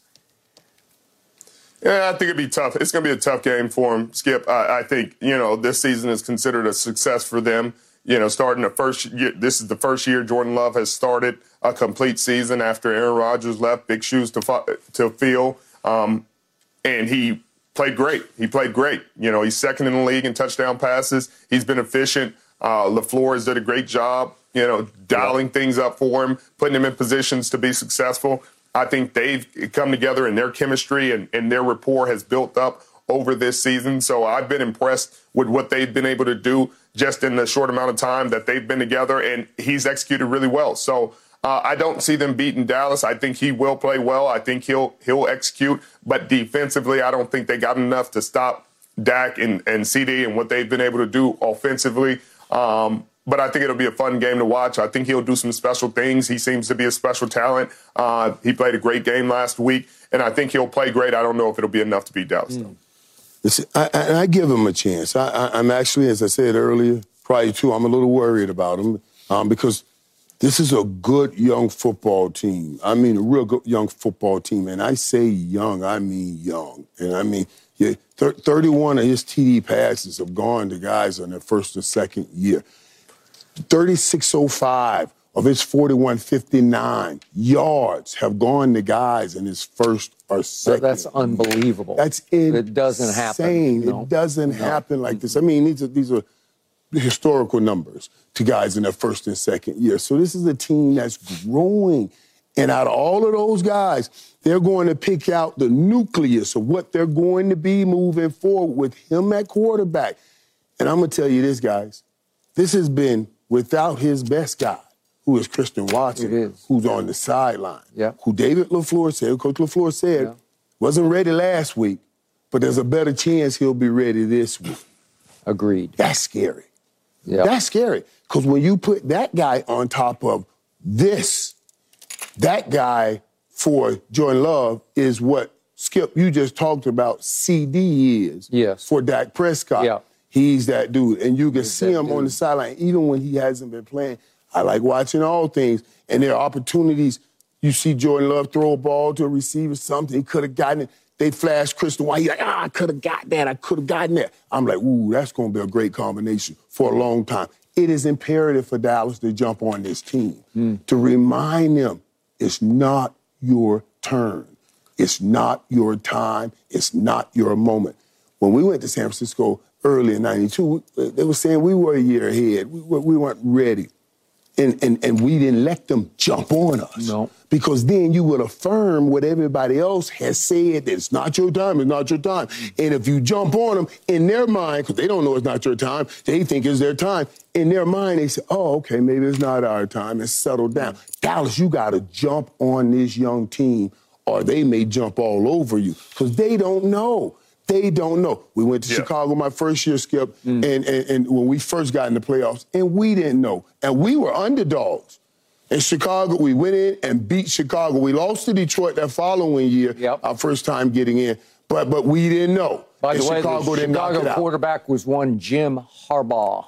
Yeah, on and stage something. tonight, but you beat him 17 to 13. Yes. And then you went to Detroit and you stopped Barry Sanders, but you couldn't stop Got- Erik got Kramer threw a big party on you. Got guys. killed And it was that. a wipeout. And, and this is that game for, for, for Dallas. Dallas is Yep. because this is that team that if you're not careful, this team will come in and beat you. Okay, I'm going to boil this game down to one factor. I love Jordan Love. I've loved him all year. I've supported him on the show from Yeah. the start. I'm, I'm not a big Aaron fan, as in Rodgers. Aaron Jones, yes. Aaron Rodgers, no. But it boils down to me that Aaron Rodgers is no longer at quarterback for this game, just for this game, because he has owned us over his playoff career, heck, in his regular season career. He owned us. He bedeviled us. He haunted us. I don't know what it was, but when he saw those stars on the side of the helmet, he became an even bigger star.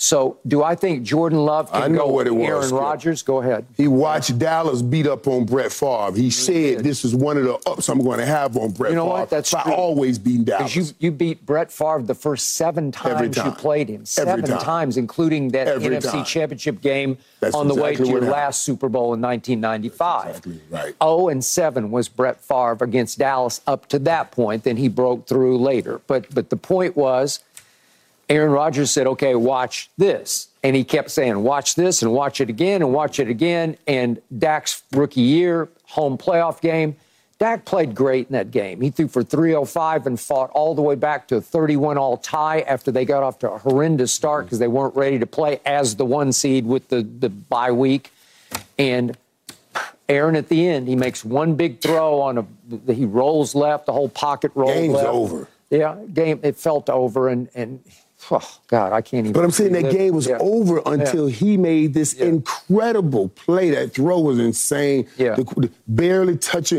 it barely caught the ball right out of bounds, Yeah. first down, and Yeah, and, and Cook, the tight end, came all the way across right. the field. All right, all the way across the field. And we're And- in prevent. And, and, and, and I, I would say, and that's a great point that you made, Irv, about this being a young team, because that's that's something where you're so young and dumb don't that know. you don't know that you're not supposed to be here. You don't know you don't what you don't know. So the pressure in the moment isn't going to be too big because you're just out there playing football. You already feel like you're overachieving. You're like your own house money. They're out there playing with house money the entire time and they're going to feel confident. And I think So I guess the pressure is on Dallas. You know, they're at Yeah, home. I'll they got all these expectations. Green that. Bay has little Yeah. to no expectations. They're they're we're not even supposed to be here. So I think that makes them a very dangerous team. I don't think.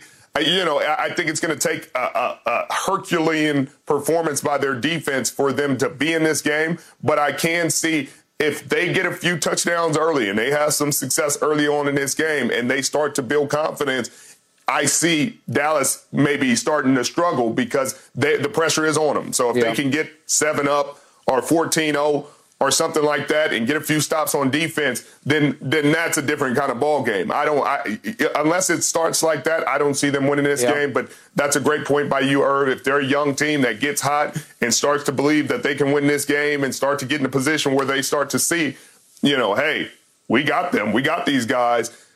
It can get weird. It can get Okay, weird in these Richard, playoffs. answer me this. I had one horrifying moment yesterday on an out route that was mm. caught on Stephon Gilmore. He goes down, and it didn't look bad at the moment, but his mm. shoulder popped out. And he had to go to the locker room and get it popped back in. And he says he's good to go for this game Sunday. Have you gone through that at all? Did you ever have a shoulder pop out while you were playing corner?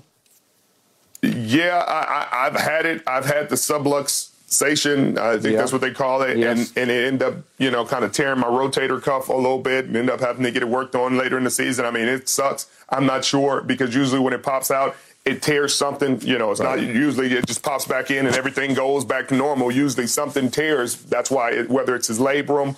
Um, or his rotator cuff, something's going to be damaged in there, and he's going to probably have to get it worked on this offseason. I'm not you know, I'm just speculating right now Yeah. because I don't know the extent of it. But usually, when it pops out, something gets damaged. But it's usually something you can play on. You know, they, you know, he'll take some some some anti-inflammatories. He'll do the rehab, and and he'll be fine to go. But um, there may be some motions that he get in some planes that he, his arms get in Yes. that may make it difficult for him to uh, So make make it uncomfortable. Reaching up, Yep. reaching up. How how does it affect you? Reaching like if you because you're covering now. Now you have to reach up for the ball. How does that affect you?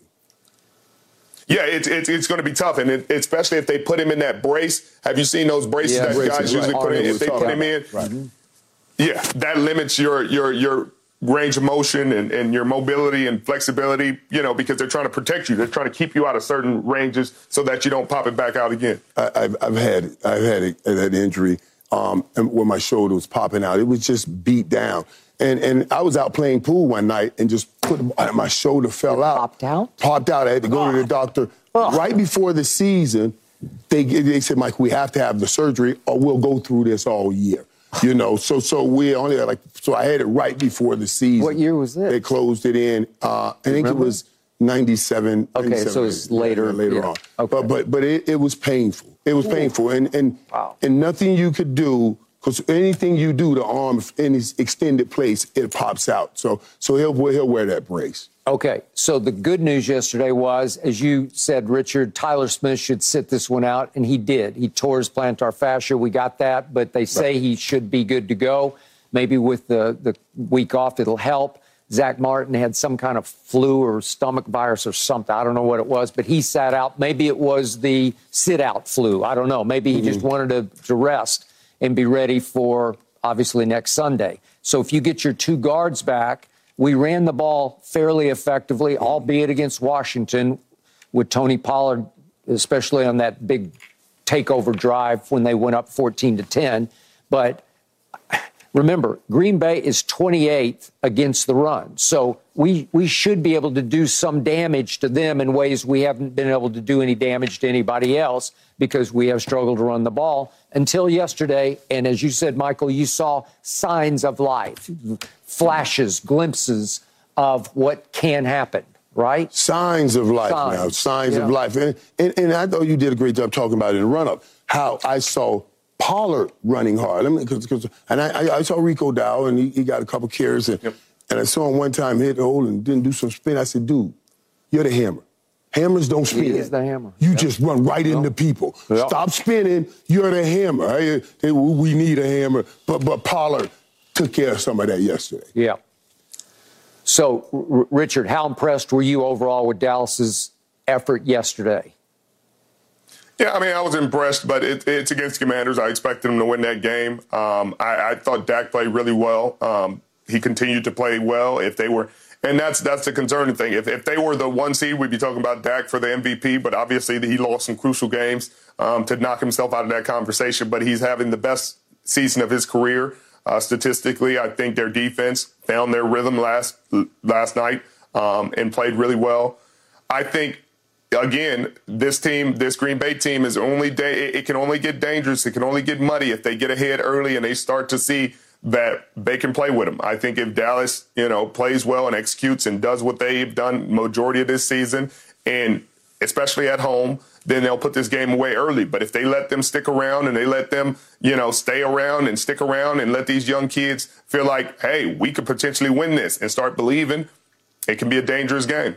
And a comeback for Dallas on this team will be difficult, Skip, because of what you're talking about. This kid doesn't throw interceptions. He's smart with the ball. Yes. he protects the ball. So you get behind, and now you're trying to force turnovers out of a guy that doesn't turn it over. It makes your comeback different. Yeah. Yesterday he was throwing to four guys I'd never even heard of. And I kept saying, Where's Romeo Doubs? He caught no balls yesterday. Obviously, Christian Watson didn't play yesterday. So the two that I thought were his go tos didn't even play, and he still threw for 316. To your point, yeah. it doesn't seem to matter who's catching the football. Right. He's yep. putting them up. All right. Up next, this is going to be a good one. Hmm. Matt Stafford returns to Detroit, oh, where he where he played for 12 years. I actually like the Rams to win this one, but maybe I'm picking with my heart. Tell you why next. No mercy, no mercy, no mercy. Only in Hollywood. So now, Los Angeles Rams quarterback Matt Stafford returns to Detroit for a playoff game. He played there for 12 years. And he'll be matched up against the quarterback he was traded for, of course, Jared Goff. Now, I, I like the Rams here, even though they're now three point underdogs at Detroit. But, Richard, what's your early gut feeling on this one? Um, it, it's, it's a coin flip game, Skip. I, I, I I just feel terrible for Detroit fans, man. It's got to be a tough one to, to, to watch. It's going to be a tough one to watch because of all the years they supported Matt Stafford yep. and what he's done for the city of Detroit, what he's done for their team. And it would just be the worst kind of storybook ending for him to come to Detroit and, uh, you know, them in their divisional drought and all this, and to have him come back to town to end their season would be uh, I don't know. I, that's a different kind of misery, Skip. And so yep. I, I, for for all intents and purposes, I hope that Detroit can pull this out, and I hope that Jared Goff can find a way to will this team to a victory. I think that Matt Stafford is the is the the reason why the Rams can win this game. Obviously, Puka Nacua is having a great season. Yeah. Um, Cooper Kupp is always dangerous in the slot and on the outside. Uh, this defense with Aaron Donald in the fold can always give people problems. Um, Ahkello Witherspoon in his secondary. I think this is the best job, coaching job, uh, Raheem and Sean McVay have ever Agreed. done. You know, to, yep. to take this team that that wasn't supposed to do much this season and to have them in the position to be in the playoffs and potentially win this game in Detroit. You know, I, this is a very winnable game for them. Uh, obviously, you know, there's a three point spread, which we know that's just home field. Um, so people think it's an even matchup. Yeah. Uh, at least Vegas does. So uh, I, I, I think the Ram I think Detroit will win, but I, it wouldn't surprise me if the Rams won. Mm. Yeah, I I believe that Detroit will win this football game. Skip. Um, Detroit's playing good football. It's exciting. Uh, you know, you obviously are rooting for the Detroit Lions. At least I am for Aaron Glenn, the defensive coordinator, yep. and Dan Campbell, two former teammates mm-hmm. of mine. I'm rooting for them. Sean McVay and Raheem Morris have certainly done a tremendous job given the, the lack of resources of players that they thought they had at training camp this summer when I was in Orange County watching them. They didn't feel like they were going to be in this position. They thought they would be competitive, but not at a, not to the point where they're in the playoffs. No. Um, but when you when you look at this Detroit team now, you got to talk about the history. And you got to go all the way back to 1991, as you know, skipping the NFC Championship loss to the Washington whatever they were at that time, point in time, they lost to the NFC Championship game. That was the last time yep. that they had won a playoff game, so mm-hmm. to speak. Well, Michael and I were just talking about it because they beat Michael's Cowboy team at home, and, and that was that the game before the NFC champ? I think it was because Dallas had gone on the road to beat Jim Harbaugh's Chicago Bears. But go Uh-huh. ahead. Yeah, and so when you look at it, they're Yeah. going to want to do this not only for the city, Mm-hmm. but they also know the importance of their quarterback winning this game in Jared Goff.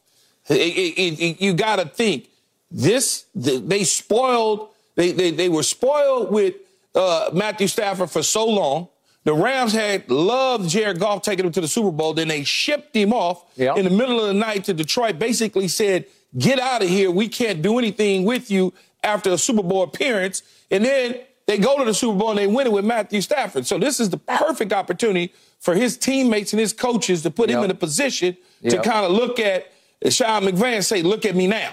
This becomes a personal issue for Jared Goff. So I think that the, his teammates will get behind him for sure. Okay. Now I'm going to get back to what Michael Irvin calls our theme of the day. His his biggest takeaway about playoff games is that it becomes a quarterback's game. Whichever quarterback plays at the higher level is is almost certainly going to win the game. I still believe Matt Stafford is better than Jared Goff. Matt Stafford, if you look at the NFC bracket, he's by far the most decorated and experienced quarterback left on, on that side, right? I know Dak has, has played at a very high level for a long time. Dak's two and four in the postseason. I mean, he does. Matt Stafford does have a Super Bowl ring. Yes, And- absolutely. And, he's done a lot of great things to the point. I never forget what Bruce Arians used to say. There's only one quarterback in this league I go out early for when I'm playing, get, coaching against him. I want to watch Matt Stafford spin the ball in warmups because you want to talk about arm talent. He, he's at the top of the list. And I still think, even at an advanced age, he's playing at an exceptional level right now. And they've gotten hot because of him and the magic of Puka Nacua, um, excuse me, Puka Nacua, because it, it, he came out of nowhere. When you went down there and saw them, that they had no idea Puka was going to take the year over. Right? No, they didn't. They liked him. They liked him, but they didn't think he would be what he What is. was he a fifth round pick? Yeah. he could have been higher, but some injuries and stuff like that kind of Okay. made him slip a little bit. All right. And Cooper Kupp is starting to look like Cooper Kupp. They held him out yesterday. So when you got those two, and Kyren Williams has sort of come out of nowhere to be a, a real weapon, and they can score. So again, I'm picking. I'm, this is my heart overhead scenario, but I need the Rams to win at Detroit. I need Tampa to win over the Eagles at Tampa, which I still think is a distinct possibility, so that Tampa will come to Dallas.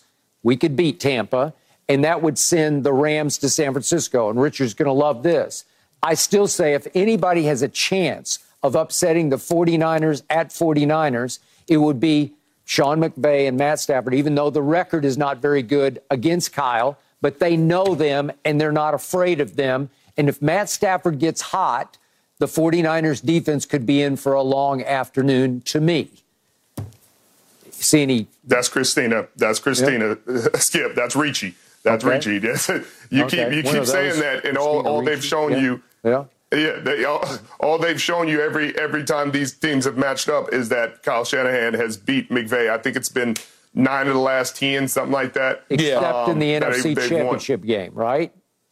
Yeah, that that Yeah. win one one win happened in the NFC Championship, no question. Um, and so I, I think I, Matt Stafford is one of the most dangerous um, quarterbacks to face because at any given time he's an old school gunslinger. He's He a he's a gunslinger. He he can get hot. And it can be a long day for any defense. He can go throw for 400, and he got the pass catchers to do it. He has Sean McVay in this offense. He's in the scheme to do it. Kyren Williams, the way they've been running the ball, opens up the deep passing game. Does. So you talk about arm angles and arm talent and these side arm throws. Matt Stafford has been doing the Mahomes throws before Mahomes was even in high school, I would imagine. And people were never give, really giving him credit. You know, once. Mahomes started doing the sidearm throws, Yeah. then they're like, oh my God, you see.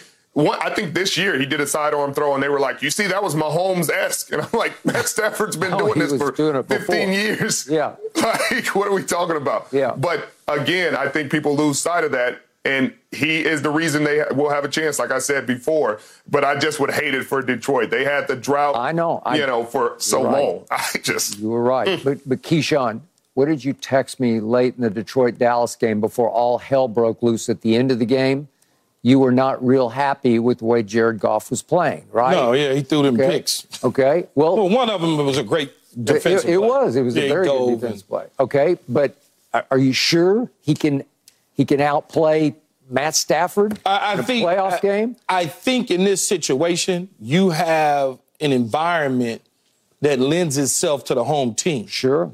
First home game in Lord knows how long, uh, playoff home game, right?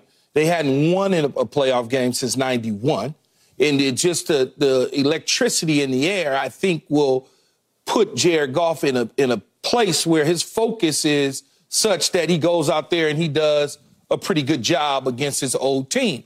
I would think that that because that's the way I would think. I would just my mind says I got to I got to take care of business against those guys on the other sideline because the world is a watching and they think I can't. But maybe maybe his mind doesn't operate that way. I don't know. I'm I'm thinking it does. I'm thinking he could in this one particular game Yeah. with everything on the line and the world are watching because we want to see how, how he responds to his former team. We do. We certainly want to. Yeah. But but I think I think him playing his former team, they also know the the weaknesses. They Yes. they also know what he Oh, doesn't absolutely. do well and how to put him in uh those uncomfortable situations. And if anybody can do it, Raheem is going to be the one to do it. And and I think that's the hard thing about playing your former team. It's not the same for Stafford because this isn't the same staff that was there when he was playing. So it's it's a little bit different there. But this is the staff that that Jared Goff was playing with and playing for and playing. And so I think Sean McVay knows the things that he does really well. I know he knows the things he struggles with. And they're going to talk about that extensively. They're going to put pressure in his face. They're going to tell their players and Aaron Donald and the boys, and they're going to knock him to the ground every chance they get. And that's how you get him off his game. And they're going to be physical with him. And if they're physical with him, you've seen how he's responded to that even this season. You know, when he's have. gotten pressured, he's gotten sacked multiple times. That's Yeah. when he starts to turn the ball over. That's when he starts to see ghosts and starts putting up errant passes. And I think that's going to be their game plan against him. They're going to put pressure in his face. And if he responds well, that'd be a big moment for Jared Goff to respond and say, hey, I Yep. changed my game. You can hit me, and I'm going to stand up in the face of this adversity, and I'm going to execute and lead my team to a win. Mm. That's going to be a storyline, though. Okay, so you heard it here first. I got Rams over Lions. I got Rams over 49ers. I got Cowboys over Rams in the NFC Championship game in Dallas, where, by the way, Matt Stafford grew up. And so he will go home and lose the NFC Championship. You heard it here first. And you disagree. Well, I, you know, I just I, I got I got to go for my guys though, Skip. I, I'm Detroit I- I right now with. AG and, No, and you- Dan Campbell. But if I'm looking out on the field, Yeah. Mm-hmm. they can run the football to protect Jared Goff. If, if if that's the key to things for them to win, they got to run the ball. If you think. Jared Jared Goff is going to give it to the other team, Dan Campbell and company just got to be smart enough to know we got to run. That is correct. And Jahmyr Gibbs is taking off right before your very eyes. Okay, we got to talk about this because it's happening. Will Bill Belichick, will he be gone? Will we hear anything today? Should he be gone? Can't wait to hear what Keyshawn has to say about this. No mercy, no mercy, no mercy. Back down. Once again, your turn. Hashtag undisputed live. Here we go. First tweet from Chris, Skip, and Michael this morning. I, now, I don't think we're popping the course No, yet. no, no, no, no. I mean, we're, we're that that would play right into Yeah, his we're, theme, we're right? cautiously Yeah. optimistic. Getting way ahead of ourselves. Right. We're, we're, we're, we're not ahead of ourselves. We're right where we need to Yeah, we're right on time. Right. What, what do you mean by that? what would he say? We, I feel like I'm off my mark. Yeah. get on my No, I'm just looking at you because I'm waiting our for you to say It's something. So the. Cowboys on their mark. I felt like I was off my mark. Yeah. You know what I mean? All I appreciate this is from the coming in, kitchen stink. Miami Dolphins fans and players this morning. Where's the cake? Where's the presents? Yeah, Dolphins, they, No, they in yeah, trouble. no. Yeah, they, they get ready to go to Kansas City. They're City. It's going going up to be like City. two degrees. Yeah. Mm. And finally, from Rich Hall, Keyshawn going to have to claim Skip on his taxes with all these meals he's paying for betting against the Cowboys. Oh, that's a great Yeah, tweet right that's good. I like I look that. like a baby Keyshawn trying to figure out his money. Trying to figure 30 out his years money. later. Look at him. Say, yeah, I'm to be rich. But the, I'm, yeah, I'm to be rich. I'm, like he figured it out. Don't tell anybody. All right, back to business. Bill Belichick's That's right. Patriots finished 4 and 13 with a dreary 17 to 3 home loss in the snow to the Jets who just kept making snow angels. Keyshawn, you know Belichick, you know Robert Kraft. Do you think Belichick has coached his last game for the Patriots? I, I, here- here's what I would dance around and I would say. He hasn't coached his last game. No.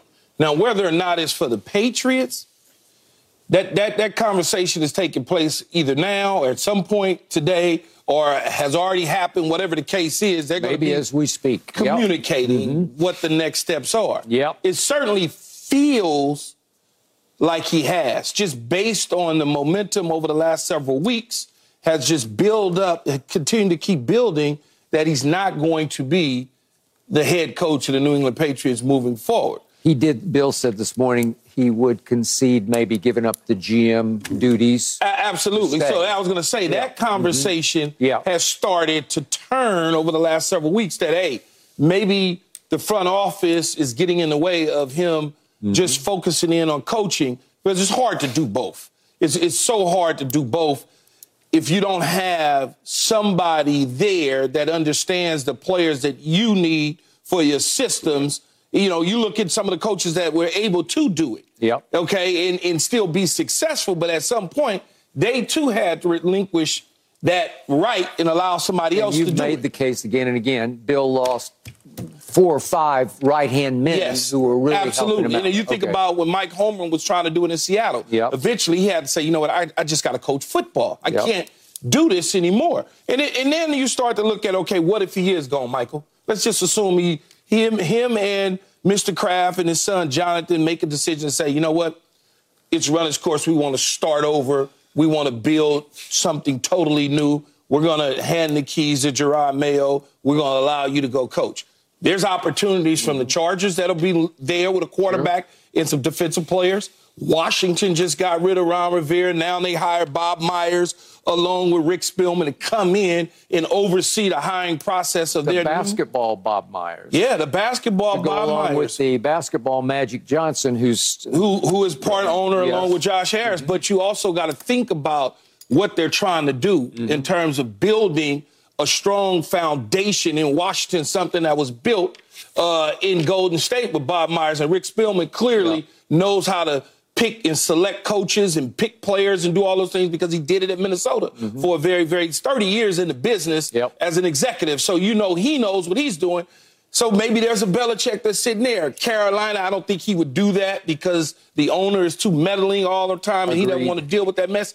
And then now there's Atlanta that may say, hey, maybe there's an opportunity. And I'm sure there's going to be two You or three more jobs before the end know, of the day. Washington had thrown a name in a hat, and I, I hope he doesn't come in the NFC East. Hmm. You know what I mean? I really don't want to see him in the East, but but I, I saw that Washington may be considered or may be interested. I, I watched Jimmy Johnson, my coach, yesterday because I watch him because I know how close he is with Bill. Belichick. You know, I know Bill comes to spend a couple weeks with Coach Johnson every year down in Key West where they just fish and kind of talk about ball. You know, how, how, how to build champions and how to coach guys, and, and they love it. So I watched Coach yesterday because I, I figure, you know, no matter what, if anybody knows, Coach will know.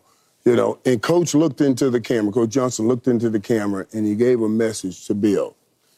And, and, and I thought that told me something because he talked about you have nothing to prove there. You, you, you've done what you needed to do. You've been successful. And you, you, you, you should be proud of what you've done. And if you still want to coach, go and attack coaching and do it somewhere else. I thought that told me, yes, he will be somewhere else. Yep. You know, yes, he will be somewhere else. He still wants to coach. It, it, will be somewhere else. You said, Skip, that he said he was willing to give up the GM duties, and I thought it meant somewhere else. I, I don't know. That may if he- be. Right, but, but, but, if you meant, and, and I thought that I think that'd be interesting because if you were you if you're used to calling all the shots, and now you say I'm not calling all of those shots, I've relinquished or they've taken them away from me.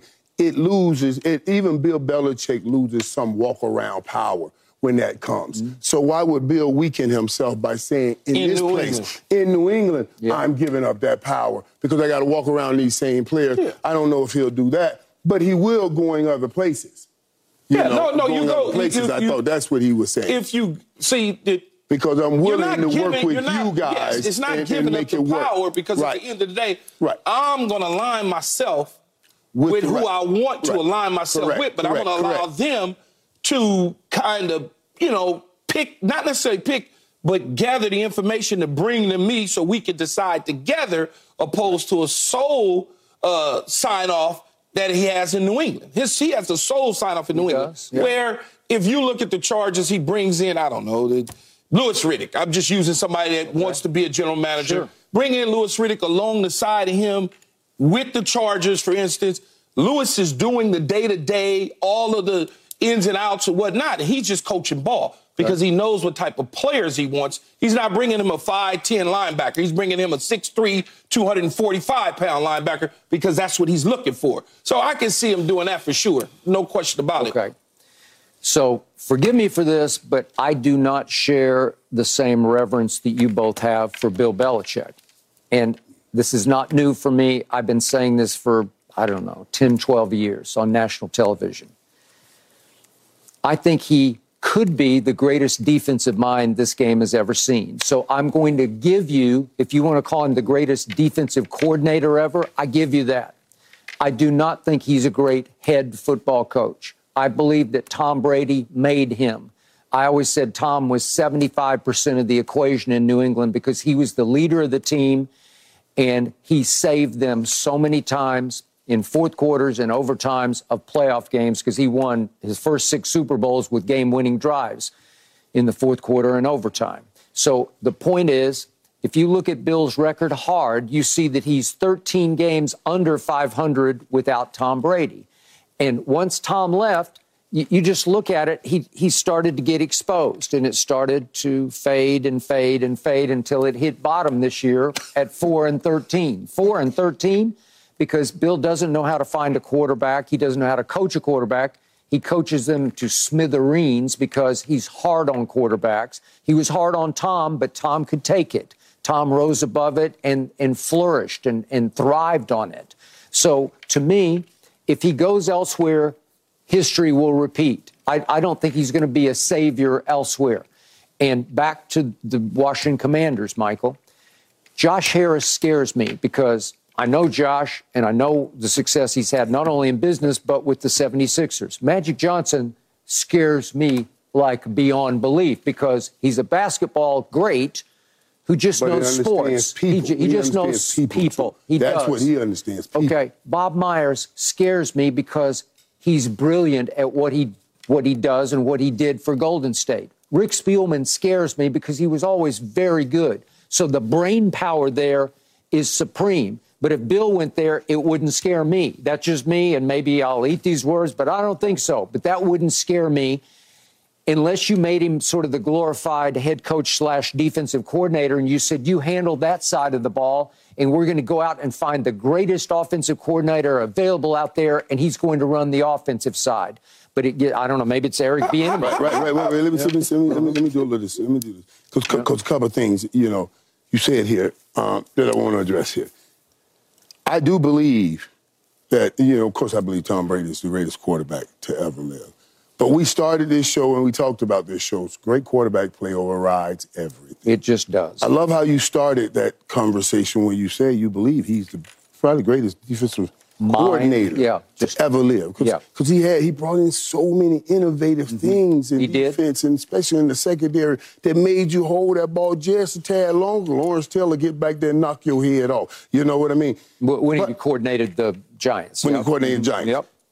You know, but now when you start saying about his success tied to Tom's, as important as quarterback play is, Tom made last second drives. Those last second drives, he had victory. He got victories on. The only reason he got those victories on because the head coach had instilled such a discipline in each one of those players that his ability doesn't get affected while he's driving the ball down the field, making the plays that he can make. Those linemen, those receivers, they were steadfast focused, not because of Tom Brady only, but also because of how the head coach Yeah. put made that Patriot way.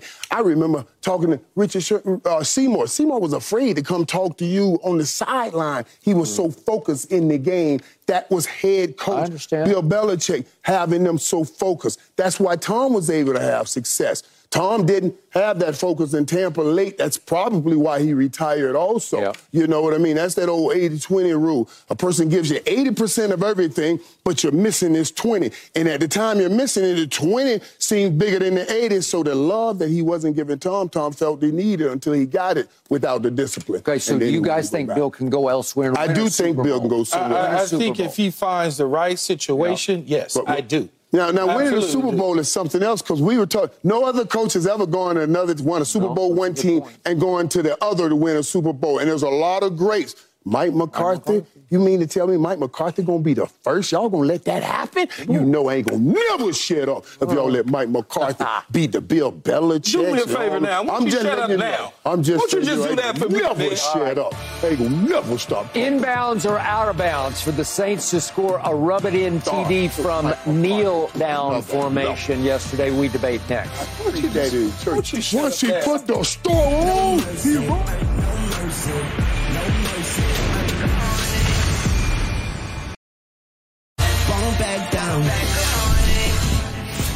Falcons coach Arthur Smith, who is about to be fired, let Saints coach Dennis Allen have it at midfield after the game for allowing his team to score a one yard touchdown out of kneel down of victory formation with a 41 to 17 lead. Yet Allen said Jameis Winston, the offense went rogue and changed the kneel down play call. Winston said he just wanted to get Jamaal Williams a touchdown because Jamal hadn't scored one all season, and that what did it really matter whether the final score was 41 or 48 to 17? So, Richard, you first.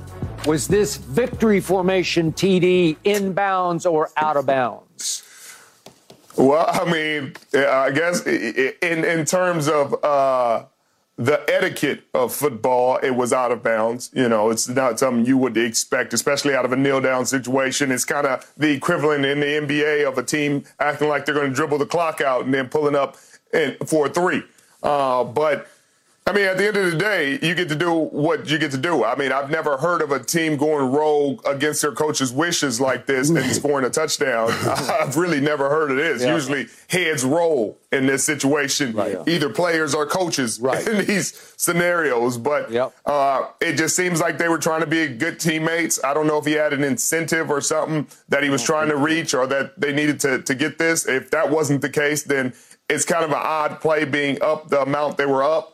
But, you know, i- i- at the end of the day, it's not their responsibility not to score. So it just seems kind of weird doing it in the formation that they did it in. If they would have lined up in Yeah, an I formation or a single back in the backfield and just ran the ball, then nobody would have been upset. Yeah, it's like a little rivalry too with Atlanta and New Orleans, same ride. division. That's a great It's ride. been it's been stuff for years going on between them two. I, I mean, I don't have a problem with it. He wanted him to score.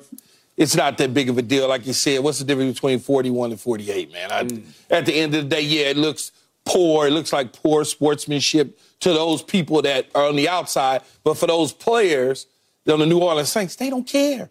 They they don't care. And I and I've seen I've seen this happen, and you remember this in the Pro Bowl um, against Tom Coughlin and Steve Berline. Remember that, Michael, where B- uh, Coughlin was blitzing in the Pro Bowl, and you weren't supposed to. Steve Beuerlein took it in his own hands, and we just started throwing the ball, just started throwing the ball all over the place. I mean, so I've seen little back and forwards like this. Yeah, I don't, I don't, I don't subscribe to. Uh, well, there's a certain way you guys have to play, even when you're beating us. Let me tell you something. Sometimes when when, when we were at Miami, we would get up on teams and we would put it in our second team, our second unit, our third unit. Those guys want to play. They've been practicing for years. They get an opportunity. get- Let them get on the field. Let them play. We're not saying, okay, well, you get on the field and don't play. They're going to play. Now, in this situation, this situation, coach told you to take the knee. If, if they're not going to tell you. If that kid had an incentive and he didn't make a whole lot of money, hand that kid that ball and they get this in. If they, I, I don't care about that. Arthur Smith, don't make that a big deal. You're really pressured about you know you knew you were about to get fired. Let's not throw that out here because it's not going to distract us, and you still got dismissed. So we're still right here where we're supposed to be. I, I, that, that that's not the conversation. The conversation is what Richard Sherman talked about. Y'all did not listen to what the coach said, and that's an issue. Oh, that's an issue. And wouldn't Jameis, uh, you think he did himself any favors in New Orleans? No. I, I don't think so. He probably don't even anticipate being back. Maybe not. Orleans, to be honest. You know, Right. maybe not. But don't you think, as Richard alluded to, it's a low blow to do it from a kneel down formation? like it's, it's just like in your face. And some of the. I, I don't know what was being said throughout the game. Yeah. I have no idea. But but but I wait, wait wait wait but that, that's not that, that's not on them. It's I don't care what a position a, a team is in, you still have to play defense. D- Dan Marino fake spiked you. did. Okay, so what do you mean? You oh But that's to once, win the once we see you know, but like- once we see somebody in one position, we give up our position. No, you play the game. 60 minutes is how you play the game. I don't want to hear any of that. Uh, some of the Saints said that some of the Falcons asked, "Are you guys going to run a play or not?" And the Saints said, "We're a mom," like we didn't say a Right. word. You know, because you you can alert them that we're just Yeah. going to kneel, right? I guess. Yeah, I mean, but, but it, football. it's a, if you own the field, you expected to play. I mean, I've I've seen it the other way where where guys get Yeah. in a kneel down formation and the defense go tees off, and then people get frustrated and they're like, "Man, you're trying to get somebody hurt." But I at the end of the day, if you snap the ball, some people won't play to the whistle, and it don't matter what the situation. Bringing that in the NFL, yeah. right? well, the Falcons will not forget this next year a couple of times for sure. And, and that's the best part about what Arthur Smith did. It, it, it makes the rivalry Yeah, it better. does, it It, does. it adds to the rivalry. All right, up next, Washington, Michigan. Who wins? We debate. No mercy, no mercy, no mercy. Okay, Michigan is a four and a half point favorite to beat Washington for the national championship tonight. Keyshawn, who wins and what is the score, please? I think Michigan wins. Um, I didn't think of the score, but I'm going to give you 27 18. Okay, that's a I'm gonna make. score. I'm gonna make. I I'm gonna make it that score. But yeah, All right. I think Michigan wins, and, and Harbaugh rides off into the sunset. He's restored the program. He has. Right. So now it's time for him to do something that he hadn't done, which is go back to the NFL and try to win a Super Bowl. Okay, Michael. God, this is such a game, man. Mm. And I'm gonna tell you something, because that Washington quarterback, that that, that kid's different. He can Penix good. sling it. That he kid can is sling different. it. You can say what Lefty you will. slinger. Right, man. But but that Michigan, what I saw against that in that against that Alabama line, the way that defensive line attacked Alabama's Yep. offensive line, Yep. kept pressure on. They, they, they'll they'll do this again, and it'll give Washington some problems. I, Yep. I, I, I'll have Michigan winning this game. It'll be a 27-24 game. Okay, so it'll be a close game, close game. But, but it'll be one at the line of scrimmage for Michigan. Okay, so I told you guys the day Jim Harbaugh got suspended ahead of the Penn State road game. Michigan just won the national championship. I had them over Alabama. I have them tonight. I think it'll be higher scoring, 30 to 24. But listen, that Mason Graham in the middle of that Michigan defense, five, he- five is the- 318 Ooh, pounds. what if he's a Cowboys coach next year? Harbaugh. Ooh, what does that mean? Oh, I thought you were talking about Mason Graham. Yeah, I thought you were talking about Graham, that's- I thought you were talking about a run That's it for. Like Undisputed. Mason that we mean? are back tomorrow at 9.30 Eastern. And I can't Mason wait.